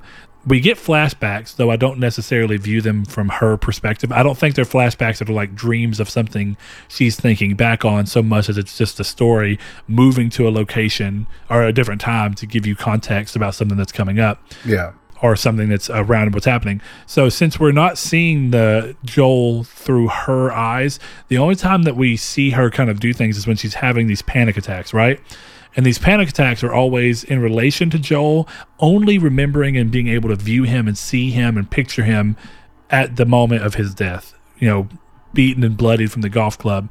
And I like how the game kind of chose to portray at the very end when she goes that this is the first time we actually see Ellie remember and think back to Joel in his true self, not death, you know, not the deathbed fuel that she's been using this whole time. And she gets to kind of look at that. And I think it's kind of the realization that the way she's been handling this is part and parcel with why she's been so fueled because she refuses to let go and accept and grieve and think back of all the positive memories she has of Joel. Everything that she's letting fuel her is only the negative of surrounding Joel's death. So I personally thought that was a really great way to end it, and I felt the same as I as Ellie did in that moment of, even though it's a little bit, what would you call that? Um, I just said the word earlier. but essentially, it's not like there's not a part of her that wants to follow through Yeah. but she realizes that that doesn't help anything so she just she she knows that the right thing to do is to let him go um i don't know and i also kind of view it that particular moment the very end i kind of view it as too looking at like i really love you already said it the latter part of the game the abby part of the game is essentially the last of us part one but with abby as joel. And again exactly. that goes back to my idea of that, talking about how the second game does a lot to mirror the first game. And one of my favorite things about that you know people kept saying like well we wanted more uh joel and ellie. We wanted that thing. I was like but you you you got that but with different characters. You literally got the same thing. People coming together not fully trusting each other but slowly getting to a point where they trust each other enough to go on and be you know lev is to abby what ellie is to joel. Right. and I love the thought of having the person who killed Joel take on a role that is very similar, uh, that is essentially Joel's role in the first game. I just, I don't know. I, I, I'm not saying it's necessarily the best writing in the world, but I really liked a lot of the things they did. Some of it, yes, was trying to subvert expectation. Mm-hmm. And so much more of it to me was looking at ways to view characters through different lenses and kind of make you play a role of emotions based off of the lens they choose to use at that given time. But once you pull back and look at the broad view of everything, you see that all of those little lenses are somewhat accurate. But when you pull them all together, you really get full characters and you get full understandings of people. And it does something that I think enough not enough games do, and giving you humanization of the enemy, as it were. Yeah, I guess again, it's one of the interesting things. Is like I I don't inherently disagree with anything you're saying. I just think the problem is it doesn't work for me. And that's totally fair. I mean, you know, I mean, you sometimes you just can't handle why something doesn't click for you. Yeah. Or sometimes you can have the opinion that something else would have done it better for you, and I think that that's a completely fair standpoint. I do. I I will say that I think a lot of Abby's section is just as good, if not better, than Ellie's. Like mm-hmm. once they once you start really fighting scars, it, it, it goes up so much. But the problem, the big problem with Abby's stuff, right? She's the one that kills Joel, and then they force you to play as her, and the sections you're playing at the beginning of her story are so slow, and deliberately so, but they're mm-hmm. so slow that not only do you have this hatred for her, it's boring. and then not to mention you just left like i said before you just left the cl- one of the climaxes of uh, of ellie's story on one of the most intense parts of her story. And then i have to go play abby you know playing fetch. Like that that didn't make sense to me. You know in a lot of ways i can understand why you did this. If it was a television show maybe that would have worked. But i was playing a video game and yeah. 15 hours into a video game, I don't want to basically be doing a tutorial again. No, I think that that's fair. And I actually will give some credence to the fact that there were times where I did feel like it was aiming to be written and worked out more like a TV show. Right. And that makes sense because uh, the lead writer on this was the was one of the writers from Westworld, who is a TV writer. Uh, and I do think that that choice to pull someone in who may be a great writer and may have had some good ideas, but someone who's not as seasoned in the industry. I do think it was a weird choice maybe to make her lead writer. I could see co-writer, but I think that there should have been a lot more and, and I know that they really kind of were co-writers, but still I think that there was a little bit of a thing from Neil to try and have someone else to be able to lean more on and also get a more interesting perspective by getting someone who's not so uh, not as close to the game to come and give a look of what they think might be interesting. And I also think in a good way, I think it worked because I think that there's something to be said about oftentimes I think that a lot of the reasons that people look at portrayals of characters in games as weird is because they're written and they're written by people who are not the people that they're supposed to be writing like, that they're representing with their words. Yeah. And sometimes it can come off as weird because it's like I've never heard like sometimes you you write stuff that's like that doesn't sound like something that that person would say or that takes into account the history of this group of people or any of that stuff, you know. Yeah. So maybe part of it is, is that this is a game with two lead female characters and there's a lot of value in bringing in a female to help write the dialogue and everything for that because you are going to make something that could sound more convincing and compelling. And I'd argue that both Abby and Ellie are very believable, which to yeah. Neil Druckmann and Bruce Straley's credit, all the females in The Last of Us 1 were also very believable. Yeah, but I also think, you know, all the females in Uncharted 4 were believable. And I only cite Uncharted 4 because Amy Hennig wasn't on that one. But Yeah, sure. Yeah, you, are talking about something that's purely Neil then, Druckmann and, yeah. and Bruce Straley. And I think that might be part of it, right? He he had he wanted to get another writer because Bruce took his sabbatical and then left. Yeah. So maybe he's just really comfortable writing with someone else and not having that entirely on his own shoulders. That's true, but I think the thing is, I guess a couple things I'll say about it is that he, from what I've read, the Last of Us story was his from before he broke into the industry, and the basic idea, right? But I think the big problem with bringing someone else in to write your story is it's your story. You know, like I'll cite a book. I don't know if you've ever read The Wheel of Time, but Robert Jordan, who wrote that series, he mm. died, and some and Brandon Sanderson came in and finished it. And Brandon Sanderson did an excellent job of emulating Robert Jordan. But it, to me, this this was another writer trying to emulate Neil Druckmann badly, in my opinion.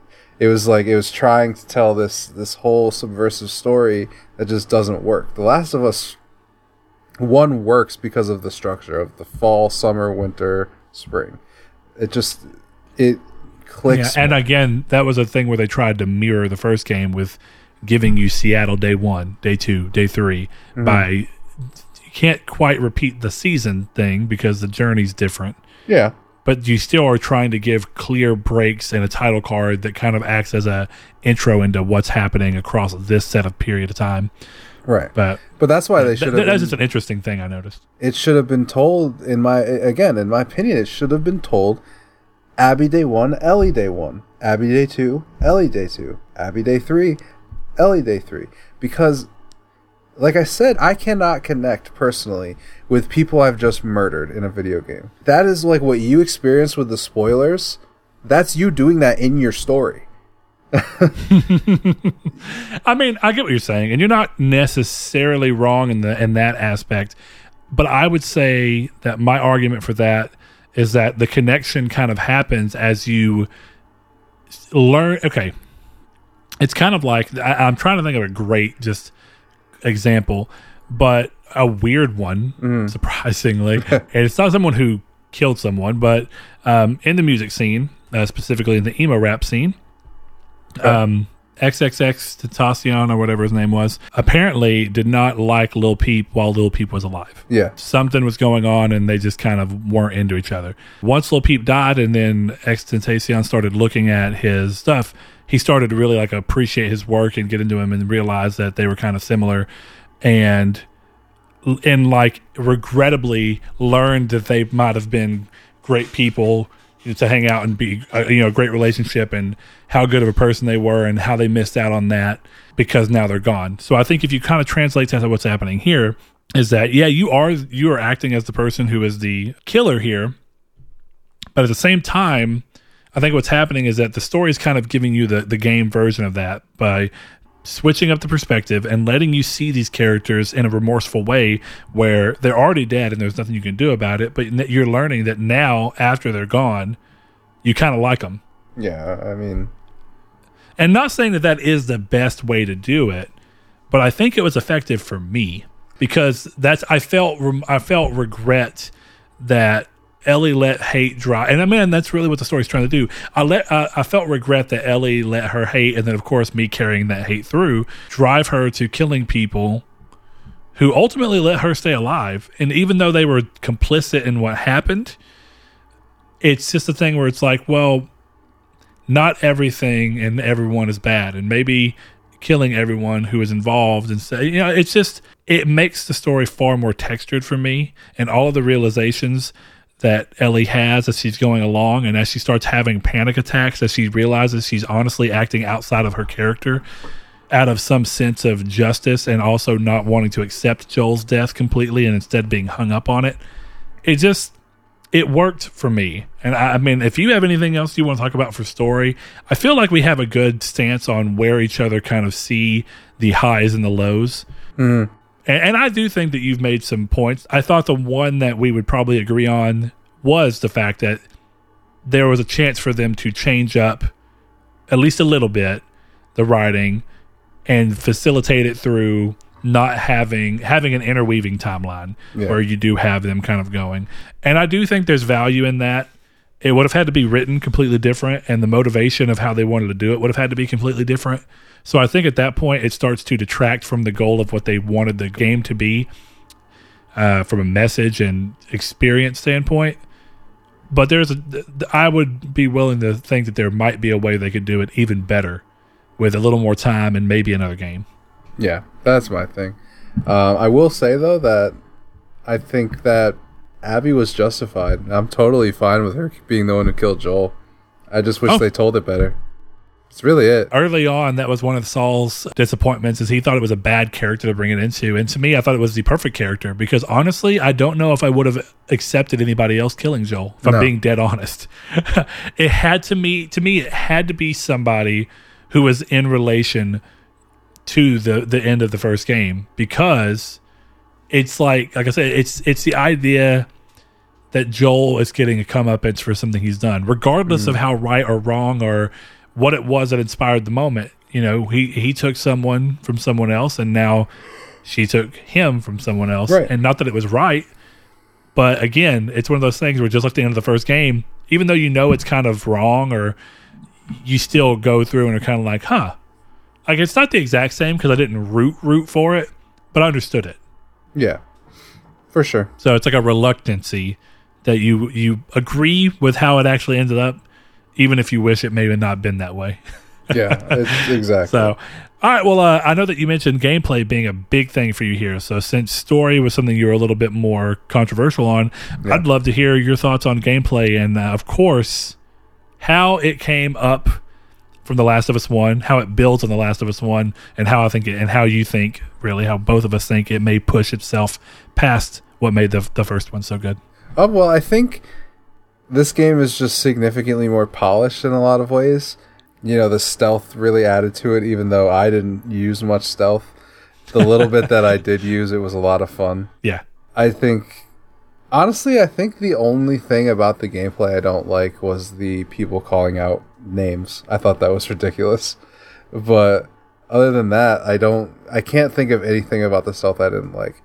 I, I spent a lot of time like planting bombs and just driving, moving people over to the bombs, like stuff like that. I think the additions of dogs was awesome. I think that made it so much more stressful, especially how vicious they were. Like, yeah, all of that stuff I think was just incredible. So the dog thing is really interesting. I love the uh, addition of dogs and the addition of a mechanic that tries to put a little bit more on the line by saying, "Hey, this is AI that pays attention to where you've been and follows you in a way that makes sense to the real world. It's a dog; they know what you smell like; they can follow your smell."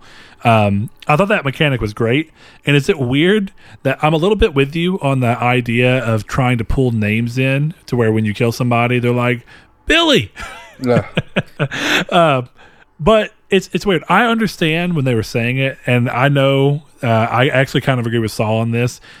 It's something that's hard to describe without f- sounding like you're doing it to be a little pretentious. yeah, I know that that's weird, but I- I get it. I understand both sides. I understand thinking, you know, what would really make killing people a little bit more brutal if you gave them names and made people react to their death in a way that feels like there might be losing someone that they know. And how do we identify each other? Names. So if you give someone a name and someone shouts it out whenever they notice that someone's gone or when they're looking for them, then you have that moment that it could strike you right. But you're right. 90% of them in this game mm-hmm. kind of just made me laugh. Also because it did it way too much. yeah.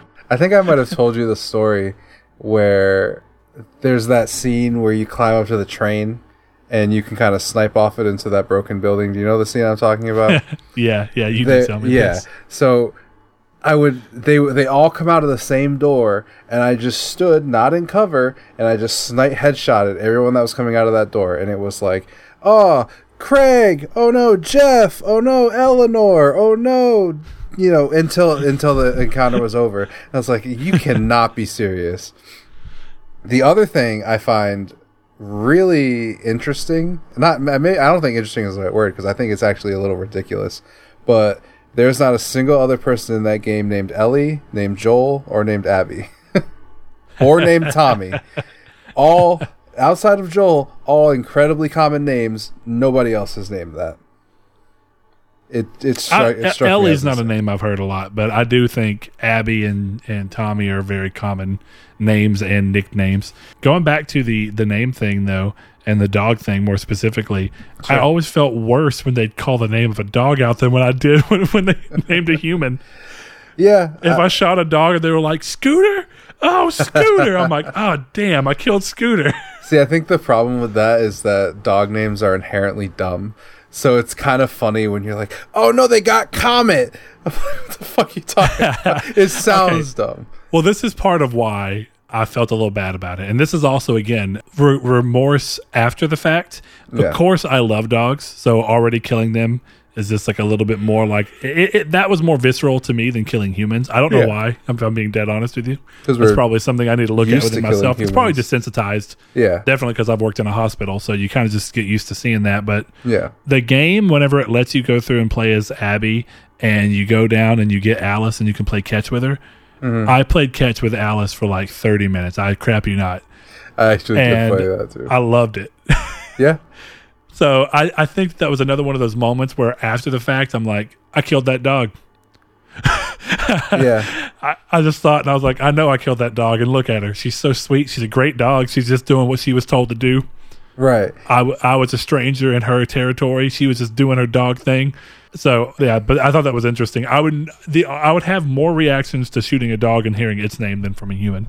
Yeah, I just I think the problem, and I think this comes down to like if you believe this game is about violence or not, which I genuinely don't think it is, because if it was about violence, they would give you a way to get past every encounter without killing someone, and you cannot do that. Okay, so I view the game to be about violence, but it's about looking at violence head on and seeing the effect it has on people. So it would actually be counterintuitive to the game, and there are actually a few, uh, a good few parts of the game where you can completely pass the game without killing anybody. Actually, I, I have a couple of really great examples. Uh, one of them being uh, a scene where the, you first get introduced to the dogs, and you're in a little alley. You're in like a straight shot of buildings that you can weave in and out of. Uh, you can go all the way to the red door that you have to open in the back, Yeah. uh, and open it without killing anyone. Yeah, Uh, so that's one example. And then another example is when you're playing as Abby. These are just ones that I immediately remember because I thought it was crazy that I didn't have to kill anybody. And I kind of just was going. I was like, I can't believe I've managed to work around and not get seen and not get shot.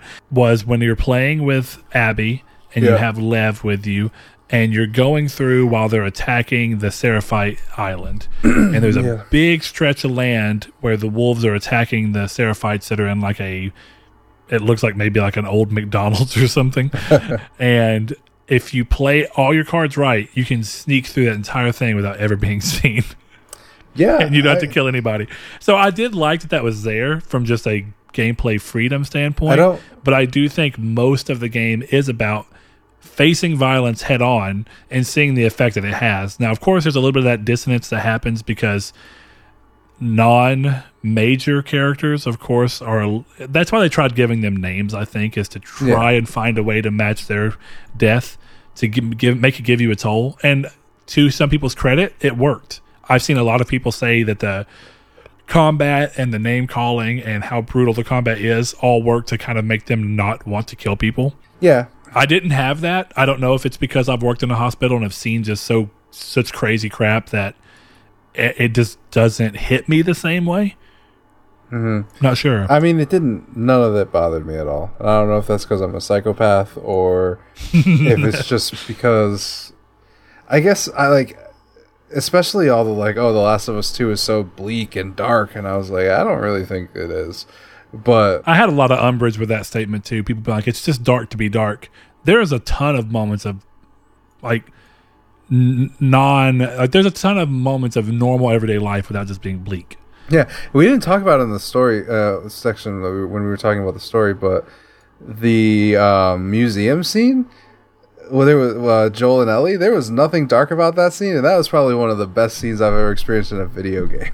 dude when That- she closes her eyes and puts the headphones in it's just it, it was sweet it, and it was everything see people were like we wanted more of joel and ellie i'm like you got it you just got Yeah. it through flashbacks homie That- i mean like i don't i don't know what to tell you the thing that got me about that scene, and really is a testament to the developers of the fidelity of that game, is that Joel has tears in his eyes throughout that whole thing, and like I noticed that, and I was like, oh, Jesus Christ, man, yeah no that scene was fantastic it's incredible. going back to gameplay so Right. on the flip side of that which is kind of mechanics to try and make you pull into that i feel like the thing about the name thing that gets weird is that it gives you this faux sense and i know it did me when i saw them talk about that i was like okay if they're doing that then they're also going to try and up the ai right and ai has been a big discussion about the last of us Yeah. in the first game it was about how the ai could recognize that you were out of bullets but the ai really wasn't that great in the first game No, it's not. so going into this game, I was like, okay, they're going to really focus on AI in this game. They're going to do a lot better. Uh, that's going to be a big focus because it would make a lot of sense with how far they're moving into trying to push realism. Put, putting a name in there is part of that. If you're going to tell me that characters can know and look and you've attached names and they can do call outs and all that, then of course you're going to have it to where the AI is much more sophisticated. Sadly, that is not the case. Uh, at least in my experience No, for think so. ninety percent of the game, whenever I wasn't uh, doing stealth or I'd get ruined and just have to fight because stealth was blown, the AI was terrible. They would stand in one spot, never move, stay in the one cover spot and keep popping their head out. And I was just so disappointed because I wanted to have more interesting combat segments. And for the most part, unless you actively just ran out and seeked them and like didn't let them move, that was about the only way that you could have just really crazy combat sequences. They're always good, they're always fun and kind of bombastic. But if you let it, the game really quickly shows you that the AI is kind of just normal run of the mill AI. Yeah, it, I didn't find anything special, and maybe it's because I didn't play it on the harder difficulties. Um, but like I said, I just stood out in the open at one point and just fired my gun and killed them all. It so you played on easy, right? Yes. Okay, I played on normal just because I was like, I'm just gonna play on normal, mm-hmm. play how the game is, you know, roughly intended to be played. I just always do whatever the developers naturally set yeah. to. See, I I, I kind of feel like that game is meant to be played on like grounded or survival, whatever their hardest difficulty is. I think you're right. I, but I essentially always call whatever the default difficulty is the one that they think most people should experience it at or sure. will experience it at. But I think you're right. I think both of the both The Last of Us One and The Last of Us Two, if you really want to get into the immersion of a survival, you want a lot less supplies to work with. Right. and, and and a much harder AI. And I really do wonder. I do want to give the game a go again when I finally get it back and see if the AI is better on the harder difficulty. But I was just really disappointed with how not smart it was on normal. Yeah, so I've seen plenty of games have better AI, uh, and that kind of just bummed me out. Definitely. I think the one last thing I just want to make the point about stealth is like I know that you can get through some scenes without killing people, but I think it would have been it, I feel like this should have been a game where there's a gold trophy for not killing a single person. And I hate those games. I hate. I, play, um, I, I, I, don't, I don't hate the games. I hate the trophy lists. Yeah, that's fair. I don't. Maybe not a trophy, but I just feel like you should have been able to get through that game without killing a single person. That just to me would have. I just don't think it thematically fits because if you're going after and seeking these people out, and then you find the people that are part of their organization you're not going to let that hate stop you there. You're going to f- go through and follow through and kill extra people. I, I get what you mean, and I think that there are games that play that off perfectly. I think that games that do actually have those options, like the Dishonored mm-hmm. games, are a perfect example of that. Well, but I just don't think it tonally fits with what this game's going for. You might be You're right. You're going to tell me that Ellie doesn't kill anybody except for literally the six people? You might be right, but I think that her going through and killing and it's the narrative dissonance thing that they the problem they have with uncharted too with uncharted also where yeah. you kill so many people and then she just lets the last person go you know no i mean so. you're, you're definitely right video games by nature of what we expect from them which is is thrilling compelling combat almost will always have ludonarrative dissonance. Yes. I don't really know how you work around it in most games. There are a few games that are much shorter experiences, and I tend to call them experiences, even though they're games that do manage around it. It's normally it's a genre thing. If you have a puzzle game, you can get around it. You know, you don't have to do anything like that. But the yeah. moment you start trying to pull action in, it's very hard. I, I do feel like there's a little there's less of it in The Last of Us mm-hmm. because it's a world where a lot of it can just be shugged off to essentially and it is literally the same problem as a lot of the uncharted games where some reason you run through and kill millions of people thousands of people whatever it is and then when you get to the final boss you're like your character is reluctant to kill that person. I think in this game and even in the first game it's better because a lot of that dissonance and actually if we're going to shout out the first game handles the ludonarrative dissonance perfectly. Yeah. But for this game, I understand for what its themes were and the world that they're in. It does make a lot more sense that a lot of the times you're having to kill people because they will kill you otherwise. Uncharted right. technically has that too, but its lighthearted nature and tone make it harder to follow. The more gritty tone of The Last of Us, despite having some very nice moments, does make it easier for me to believe that you would be having to kill someone because you're doing whatever it takes to survive, you know? Yeah, no, that's fair. But I do think you're right. I mean, there is something to be said about ludonarrative dissonance and how it affects the way you feel about a game. I think most people who play a lot of games can just disconnect from that the way that they need to to let it just structurally make sense in their mind. I don't really know if it's a problem you can fix. And I wonder how much that also comes into play when VR potentially becomes more of a thing. Yeah. Because the more you feel like it's actually you killing a bunch of people, it's definitely going to up that feeling of like, you know, what what I think The Last of Us was trying to do with the names, which is you're going to feel more like it's you legitimately doing the action. Yeah, I mean, I don't know. That's going to be a weird one. yeah, it will be. I don't know. Uh, it doesn't. When I play Saints and Sinners, I'm totally cool stabbing all the zombies. So Uh, yeah, that's true. But going back to gameplay, one of the things I was a little surprised about, I like some of the additions of the of the infected. I, I like that there's more versions of them. I like the way that they go about kind of introducing them. I actually really thought the introduction of the Shambler was really cool. uh, The not only from a scene perspective where you have the just red flare light being the only thing lighting the area, you know, yeah, I agree. but maybe it's just me. But does it feel like, at least on normal and for you, easy difficulty? I don't know how it feels on easy.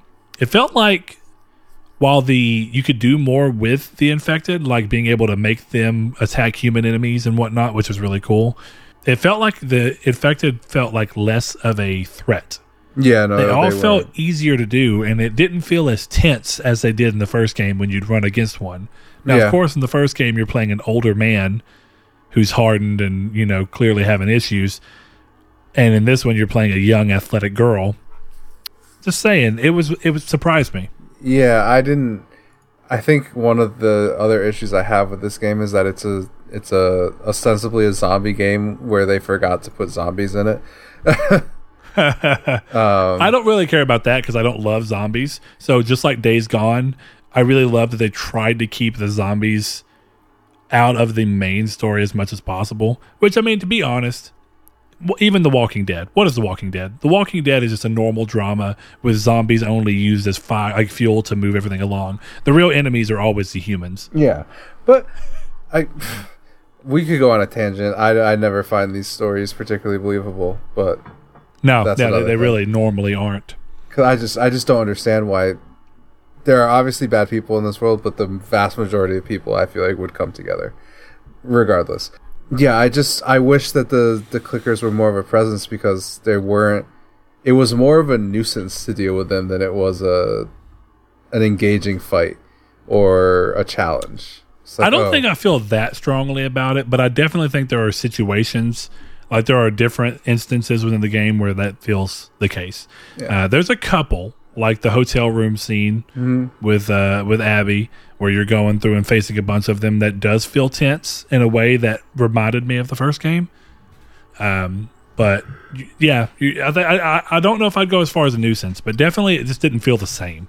Yeah, I guess I'm thinking more of the stalkers, where they just they by the end of the game they just pissed me off. Where I'm like, okay, I've shot you, and now you're you're hiding behind a bookshelf. Like just just fight me so I can continue on with this story. You know? Yeah, I kind of like their addition, Yeah, but then they felt like they were a little underutilized. yeah, I could see that. And I think it goes back to the AI. The AI just felt kind of dumb. So yeah. it's like you have a really interesting click, uh, or a very interesting infected, very different than anything we've seen, but then you don't really use it for anything. And the AI is kind of just like hit you and then run off. Like it's, I honestly, I think that there might be better AI for that kind of thing in the forest for the cannibals. Oh, if you ever really? mess around and look at them, uh, and they're honestly more creepy, surprisingly. But yeah, that that one's a really interesting thing when it comes down to choice of how to in, in, integrate them into here. And I know that the game is a lot less about that threat because of the fact that you inherently have it be less threatening because Ellie's can't be infected.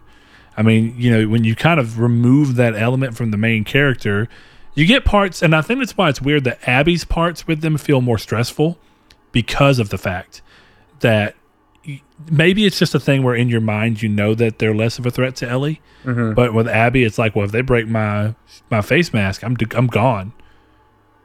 You know? See, I didn't find it any more tense, but that I think that's more of just like I didn't have it. It wasn't hard, you know. Yeah, no, fair.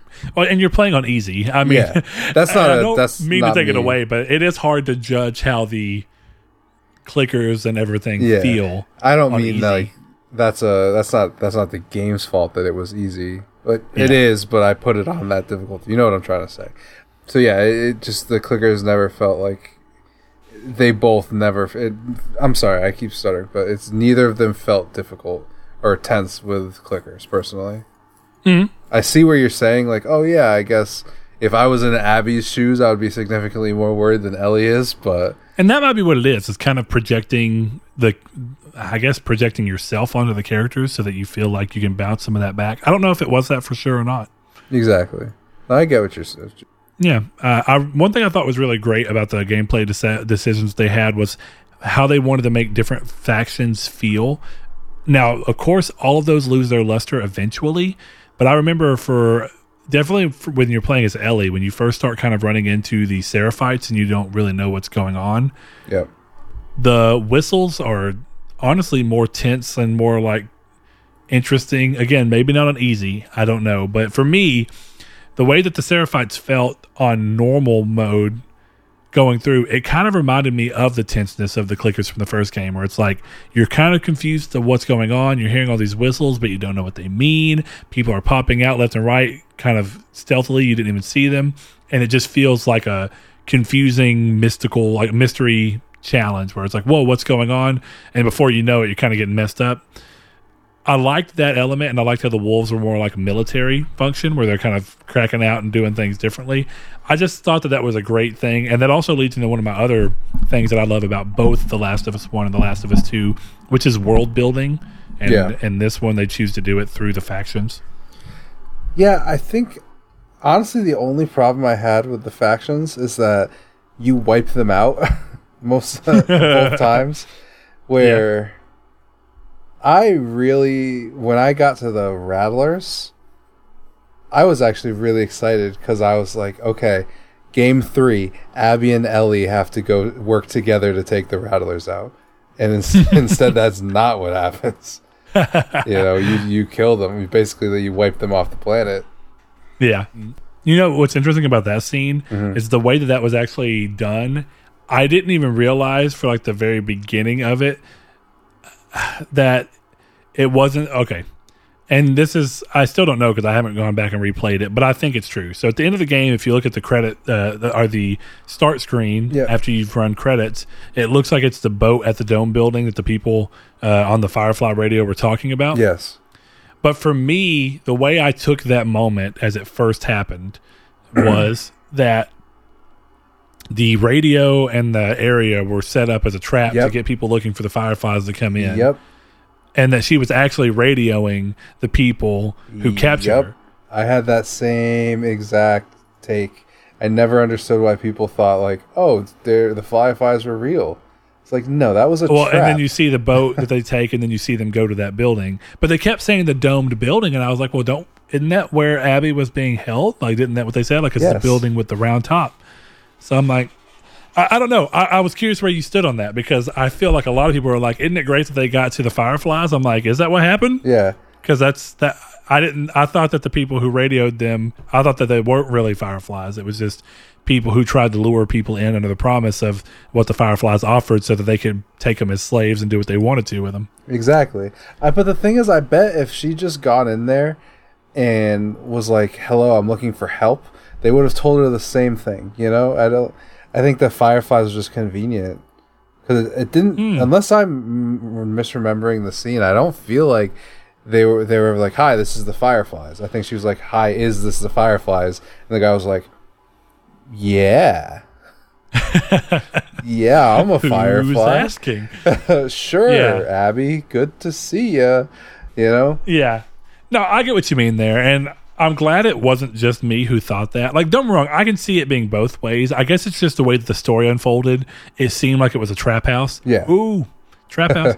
um, but uh, going back to the actual individuals themselves, I like how each one of them just felt like they have their own characteristics. Like you have the Washington Liberation Front, the Wolves, that seem like they're kind of just trying to be like a militia military that thinks they're doing the good of everything that's going on. Then you have the religious zealots that feel like they're doing the word of someone who's passed and uh, like the game kind of talks about, a lot of the words of the teacher that they're looking at seem to be being misconstrued um, and warped to how they want it to happen. So you get to see kind of how that's working.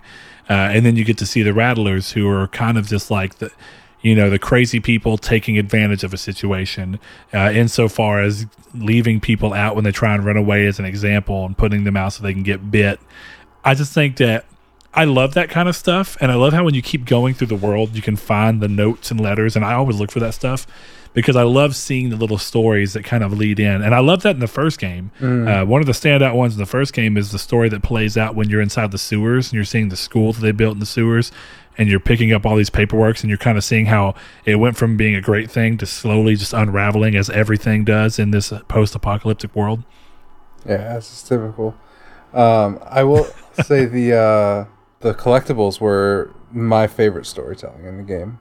Yeah, um, indirect storytelling is really fun, and I think that's part of why I mentioned the forest earlier. I think that's what I'm really liking about the forest is it feels like you're giving me a story in a way that I'm able to just perceive myself, take what I want to away from it, and you're just giving me the information, and I'm kind of learning about it on my own accord. You're not sitting me down, stopping the game, showing a cutscene. You're kind of just letting me look around, find stuff, and choose if I want to read it or not. Right. Exactly. Yeah. See, I figured when, when, I look and I thought with you as a writer, I mm. figured that those kind of things would be like the cool little like, oh, yeah, let's see what this is. That was, you know, this is one of the few games where like I, I'm not a big codex guy. You know, I don't, I didn't spend my time in the Mass Effect codex or whatever. But this one, like, I went through the, I went through the game with a with a guide. I know you don't like that, um, doing that. But I went through with a guide. I collected every collectible, and I read every single collectible. And every time I could open open the journal, I read the journal, and I would start a new chapter and be like, okay, there, there's old entries. So I went all the way back and read through her journal. Like, it's one of the few games I did that with, and every single time it was worth reading. yeah, that's awesome. I I, I genuinely don't understand following a game, definitely a new game with a guide, because I feel like the guide inadvertently spoils some stuff because they have to give referential parts of like after you kill this person, look to your left. well, see, that was the thing where power. I, I followed the PowerPyx guide, and he was actually really good about like not doing that. Where it was like, it, it got a little complicated because it would be like, oh, on the third door on the left, there's two stairs that you have to climb under but it was ne- I never felt like oh after the hospital scene with Nora, mm-hmm. you know. So, but yeah. it was also one of those things where I had gotten spoiled, so I was like, well, what the fuck do I? Or sorry, what do I care um, if I if I use a guide? You know, it, it doesn't matter. I mean, yeah, good point. Uh, one thing I forgot to mention during mechanics that I just thought was really cool, mm. uh, though also it bothers me equally in a completely different direction, is attention to detail, which I guess we can kind of lean that into graphics, art design, and just general attention to detail and what that kind of does for the game. Did you notice that you could unlock all the safes by just listening for the clicks? I didn't notice, but I did hear that that was a thing. So that's really yeah, cool. Uh, I realized about four safes in, I was going to type the number in, and every time I type it in, I'd hear the clunk, like the. I like that. Wait, that sounds slightly different than the other ones. And then I just found uh, the next safe I found. I didn't look for the code at all. I mm-hmm. just went up to it and I started going. And then I heard click. I was like, oh. And then was the next number, kept going, click, went over. And I was like, oh, that's really cool. That's a great attention to detail. But then equally, it pissed me off because I was like, these are combination locks, right? Yeah. And it bummed me out that they have the attention to detail to show you that these can be opened just like in real life with enough time and effort by just listening for the clicks. Mm-hmm. But they didn't feel the ne- the need to make it to where you have to go right spin back, go left, pass the number, hit it again, go all the way back right, yep. like a real combination. Lock. I thought about that too, actually. I know that's so weird, but I was really mad that that's not how you unlocked it because I was like, even Sly Cooper, which I guess Sly Cooper's older, so it mattered more when combination locks were still being used more often. But like even Sly Cooper goes through the effort of when you go to unlock the stuff, he goes left, right, and then left. I was like, it's just, it's part of it. It's like I like I, I, bet a lot of people probably are going to learn from this game that safes can be unlocked by listening to them if they didn't already realize that, you know? And that's cool. what people are not going to learn, which would have been kind of interesting for younger kids who are going to be inevitably playing this game, is how combination locks work. Yeah, exactly. Like, I know it technically kind of dates the game, but in a cool way. yeah. another attention to detail thing that just really blew my mind, and I really hate this in most games. That's why I thought it was funny this game had the solution. Mm-hmm. Even though it makes no sense that every door would be this way, though clearly every door is. Uh, when uh, I hate in games and you go to a door Yep. and you open it one direction, and then when you decide you want to go back through it, it just pushes through the other direction. Yeah. And but there's a handle. It's like that's not how doors work, guys. but most games they just do it, but there's only one set of hinges, so it's it should be impossible to go against the hinges. Right. In this game, I can't remember what they're actually called, but there are hinges that you can get that open both ways, and that means that there's hinge sets on both sides, so that when you go to push one way, it leans against that hinge, opens, and then when you go to go the other way, it leans against it. I went through a door, went back through it after I was killed some enemies, and I was just looking, and I decided to look, and I was going to go tell my wife because she was looking. I was going to be like, "Hey, I hate that games do this," and then when I went to look, I was like, "Oh, wait a minute." This has the hinge. and I started looking at every door, and I was like, every door has a reversible hinge. Like, I was like, that's cool. That's a really good way to get around that, like, really easy to mess up issue. Yeah, because like realistically, I know who the hell would care. Clearly, I do, and I felt like I was tailored to with this game with that little inclusion. Like, yes, a thing I hate about so many games. Yeah. I mean, I- Neil did it for you. I know that most people probably are not this way. I love, absolutely love it when a game makes you go through a door by actually opening it up. It slows you down. Definitely stealth games where like you've got to open the door and make yourself potentially more visible by them seeing you opening the door. But shit like that's just like, oh yeah, there we go, there we go. Yeah. There's definitely levels to it, though. Like, Red Dead 2 took it way too far. I mean, I'm not going to say you're wrong. Sometimes that level of realism is nice, but then sometimes it just feels like, all right, now you're just kind of being slow to be slow. Yeah, it was. we're talking about a different game, but there was always one of those things where it's like, oh, I just spent five minutes opening this drawer for a quarter of a bag of chewing tobacco. That's great. yeah. Oh man. Uh, but other than that, like, you already talked about it, kind of a little bit with the graphics, man. Uh, clearly, uh, with everything going on right now, you know, we're recording this after the showcase for the Xbox Series X, and one of the big things going on right now is people using screenshots of The Last of Us Two, a finished and very polished game, Yeah, um, to compare against what is obviously because the game's not out an early build of uh, Halo Infinite. Um, regardless of all that, shout out to just genuinely how stupid good this game looks. oh, incredible. And I think you'll probably agree. While the game does look incredible, definitely the uh, cutscene. You know, you know, anytime it goes to cutscenes, it swaps out to a higher res model Yes, which is great. You want that. In motion, the game still looks good in terms of like just graphical fidelity and like textures and whatnot. It still looks really good. But I think the thing about the the game is that realistically, I think half of the reason it really looks as good as it does is because of the animation. I've talked about this in some of the movies that we do, where like good animation's kind of what sells something is feeling like it's in the uncanny valley or not, and that's why I love mocap. But mocap does not normally account for things like normal traversal movement. But this game is so fluid every step of the way, not only in big cutscenes, but even just in moment to moment combat where you're sliding over the roof of a car or jumping over something. It all feels like you're actually watching someone do these motions because of all of their in between animations. And it's gorgeous. it is. The animations are really good, and I'm glad they set it in Seattle, so they had an excuse to make it rain all the time because the Mhm. rain looked really, really good. Yeah, no, I, I love sometimes when games choose to just be like, we're going to rain a lot. I know it sounds weird, but one of my favorite things about Need for Speed 2015 Uh-huh. was that it, it was always dark and it was often raining. And that game looks the absolute best to me when you're just riding the road and all the lights are just bouncing off the water. I'm just like, oh, this looks sick. And the same thing happens here. Everything kind of just looks like you have all the bounce sliding happening off of different water, and it just feels. I don't. It's weird, but I guess when games put you in situations that don't really happen all the time, but they really just nail it, it somehow makes you feel way more at home. Like it's like this is real. This is feels excessively real right now. I agree with that. But yeah, also of course the art design is just fantastic for the game, mm-hmm. and that goes into that. Which it's weird.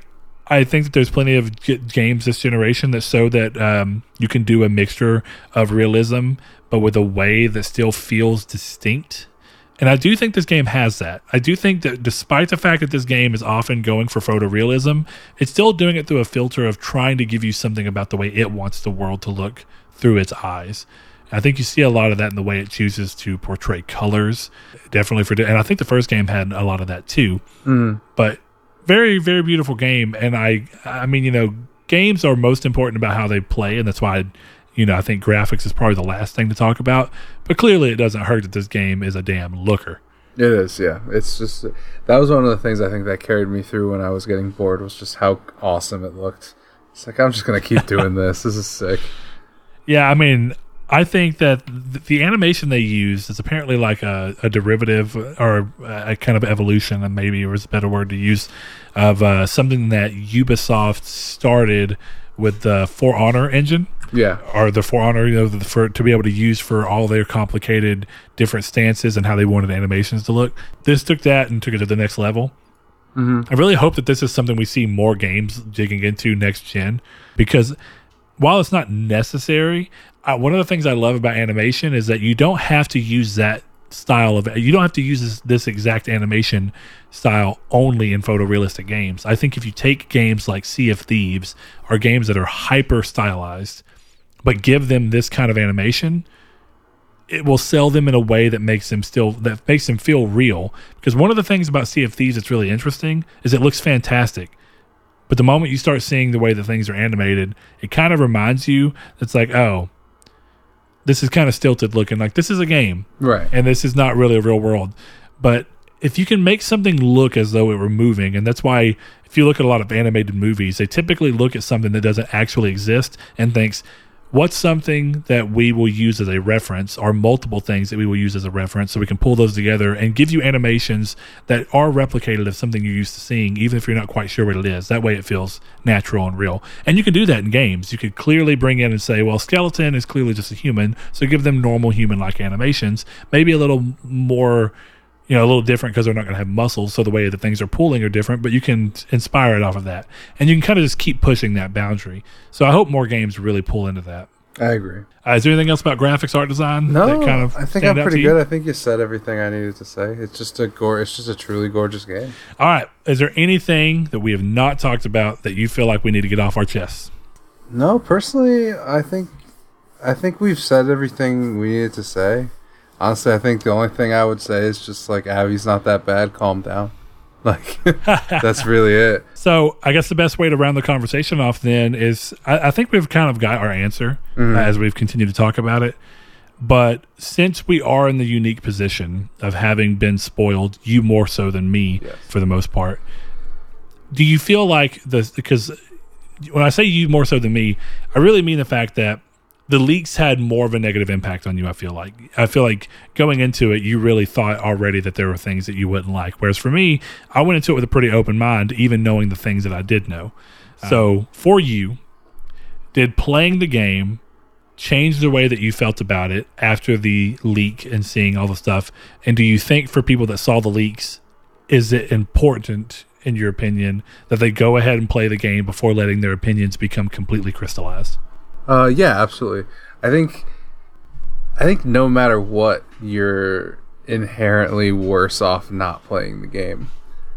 You know, I, I think the leaks are gonna sour you on. I think the leaks are gonna sour you on The Last of Us One if you don't play The Last of Us Two. And then, Oh, yeah, okay. well, because it, it's one of those things where it taints, you know, it taints that first game a little bit if you don't play it because it did for me. I was like, oh, this I kind of don't want to play the first one anymore. But I just think I think looking at those leaks and not playing the game would just be a very bad decision. I'm not even saying you'll like the game after it or you'll think any differently of the leaks, but it would just be a bad choice. You just need to know what happens. So for you, you say that the, the reading the leaks of the second spoiled or soured the first game for you. A little bit, yeah. Do you feel like playing the second one has removed that sour taste? Or do you still feel similar? I mean, yes, I, I think it, it did a little bit, but my problem is I still think that there's stuff in the first one that makes the stuff that happens with Joel a little dumb. so it kind of makes the first feel less important. I guess maybe I don't know. Hmm. I don't know if I'm that's making if that makes sense, but No, I mean I get what you're saying. Is that you feel like it's somewhat? I don't know if I'd say that it tramples on the legacy of the first game so much as it tramples on the way that you feel about the character's legacy from the first game yes, exactly. That. a- and their interactions. And I know that that's a big point of contention, and I knew going into it that that's probably going to be one of the biggest detractor points because I heard you say different things throughout playing the game, mm-hmm. little snide comments. A lot of the times, I knew that you were just kind of being snide, like saying "still a better revenge tale than The Last of Us 2. Even though I'm pretty sure at that time you were barely into The Last of Us 2 uh, to that regard, I'm glad that to to me, I think it's, there's a lot of value in looking at it, playing it, having your opinions, still knowing what your opinions are. Maybe they changed some, maybe they didn't change as much as you would have hoped, but I think there's value about playing the game, and there's a lot of value about talking between people who feel very different. Because I think the the, the question that I seem to get often for a lot of people, from a lot of people, is uh, people who have both finished it and people who are actively playing it and haven't finished it, or people who are interested in playing it but haven't started it. Is whether I like the first or the second game better. yeah, It's a hard question to answer because it's kind of a loaded question. They're very different games and they're very they're trying to do very different things. But if I really had to just gun to my head answer, it, it's still really hard because The Last of Us is 2 is so fresh and then I've played The Last of Us 1 so many times and it's just kind of like an iconic thing in my brain now. Uh, but you know, as much as I love this game, and I genuinely do love this game, I think it's fantastic. And I personally think anybody who liked The Last of Us 1 should play it. Even if you're a bit iffy on it, I really think playing it will change that opinion enough to make you feel like it was worth playing. Um, that's kind of where I stand. But for now, if I had to answer the question, I'll be honest, I do think I like the first one better, but it goes towards something I've talked about with other mediums in that there's something about a new IP that gets everything right the first time that is so hard to hit again because you can never really capture that lightning in a bottle right. a second time the same way. Doesn't mean that you can't have a fantastic game. Doesn't mean you can't have a fantastic gameplay setup, a fantastic story. It doesn't mean you can't surprise me. But what it means is that the exact surprise that happened of an unknown quantity suddenly becoming a fantastically known quantity uh, just from experiencing it, it is really hard to match. And like you said, I went out of the first game feeling like I never needed a sequel. But I think that the best way for me to kind of cap off the second game is that the second game proved to me that there is a way that a sequel could be done without ruining the first game. Yeah, That's how I personally feel about it. And before that, I was in a kind of agreement. Like the fact that they're making a two without doing new characters is bold. Because if they said The Last of Us 2, but it was entirely new characters, I'd be fine. You know, I mean, initially, and clearly I was excited when they announced The Last of Us 2. Uh, but I was a little bit more apprehensive on whether or not it would feel like it was worth it. And I think after playing it, it was definitely worth it. I agree. I think I just, I think it would be a bad, like I said, it would be a bad choice to not play it. I think they justified its existence for sure. You know, All right, man. Well, hey, Cool. thank you for joining me. Of course it was fun. appreciate it and uh, maybe maybe this is kind of what we'll start doing because i think it's it's it's a little harder for saul and i to get together definitely because of the different type of work he does and his schedule Yeah, uh, as opposed to mine so maybe what we'll kind of start doing is whenever me and you both pick up a game uh, if people like this and give good feedback maybe me and you will kind of start taking over the spoiler cast Yeah. whenever saul just can't yeah, I'm down. Uh, yeah I'm putting out a call for all of Triangle Square to make Brett play Persona 5 so that we can have a six hour conversation about a 150 hour RPG. persona 5 royal Yes, just to be more 5 specific Royal. I mean, I'm probably going to go back and play Persona 5 after this and get that platinum too, so i don't blame you it's so good. All right. Well, good, man. Appreciate you. Uh, right. Everybody, if you want to see what Figs is up to, uh, you can find him on Twitter, but I'm going to let you, kn- I'm going to let him tell you all the things about where you can find him if he cares. to. Ah, yes. Otherwise, you can always find him with me most weeks on Midweek Matinee every Wednesday. But go ahead. Uh, yeah, my Twitter is at figz21k f i g z the letter, number two one and k. So what's up with that anyway? Because that's also your PSN. so I'm trying trying to understand So, the, the, the choice. When I was a couple of years ago, I thought I was going to be a really big rapper, and my name was Twenty One K because my lucky number is twenty one. Um, Okay. And my I had to change my PSN, so I just did figs.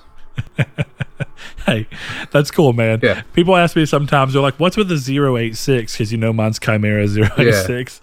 And I'll just tell them, it's like, there's nothing special about it. I was a kid, and this is a funny story. Hmm. It's a good way to end this.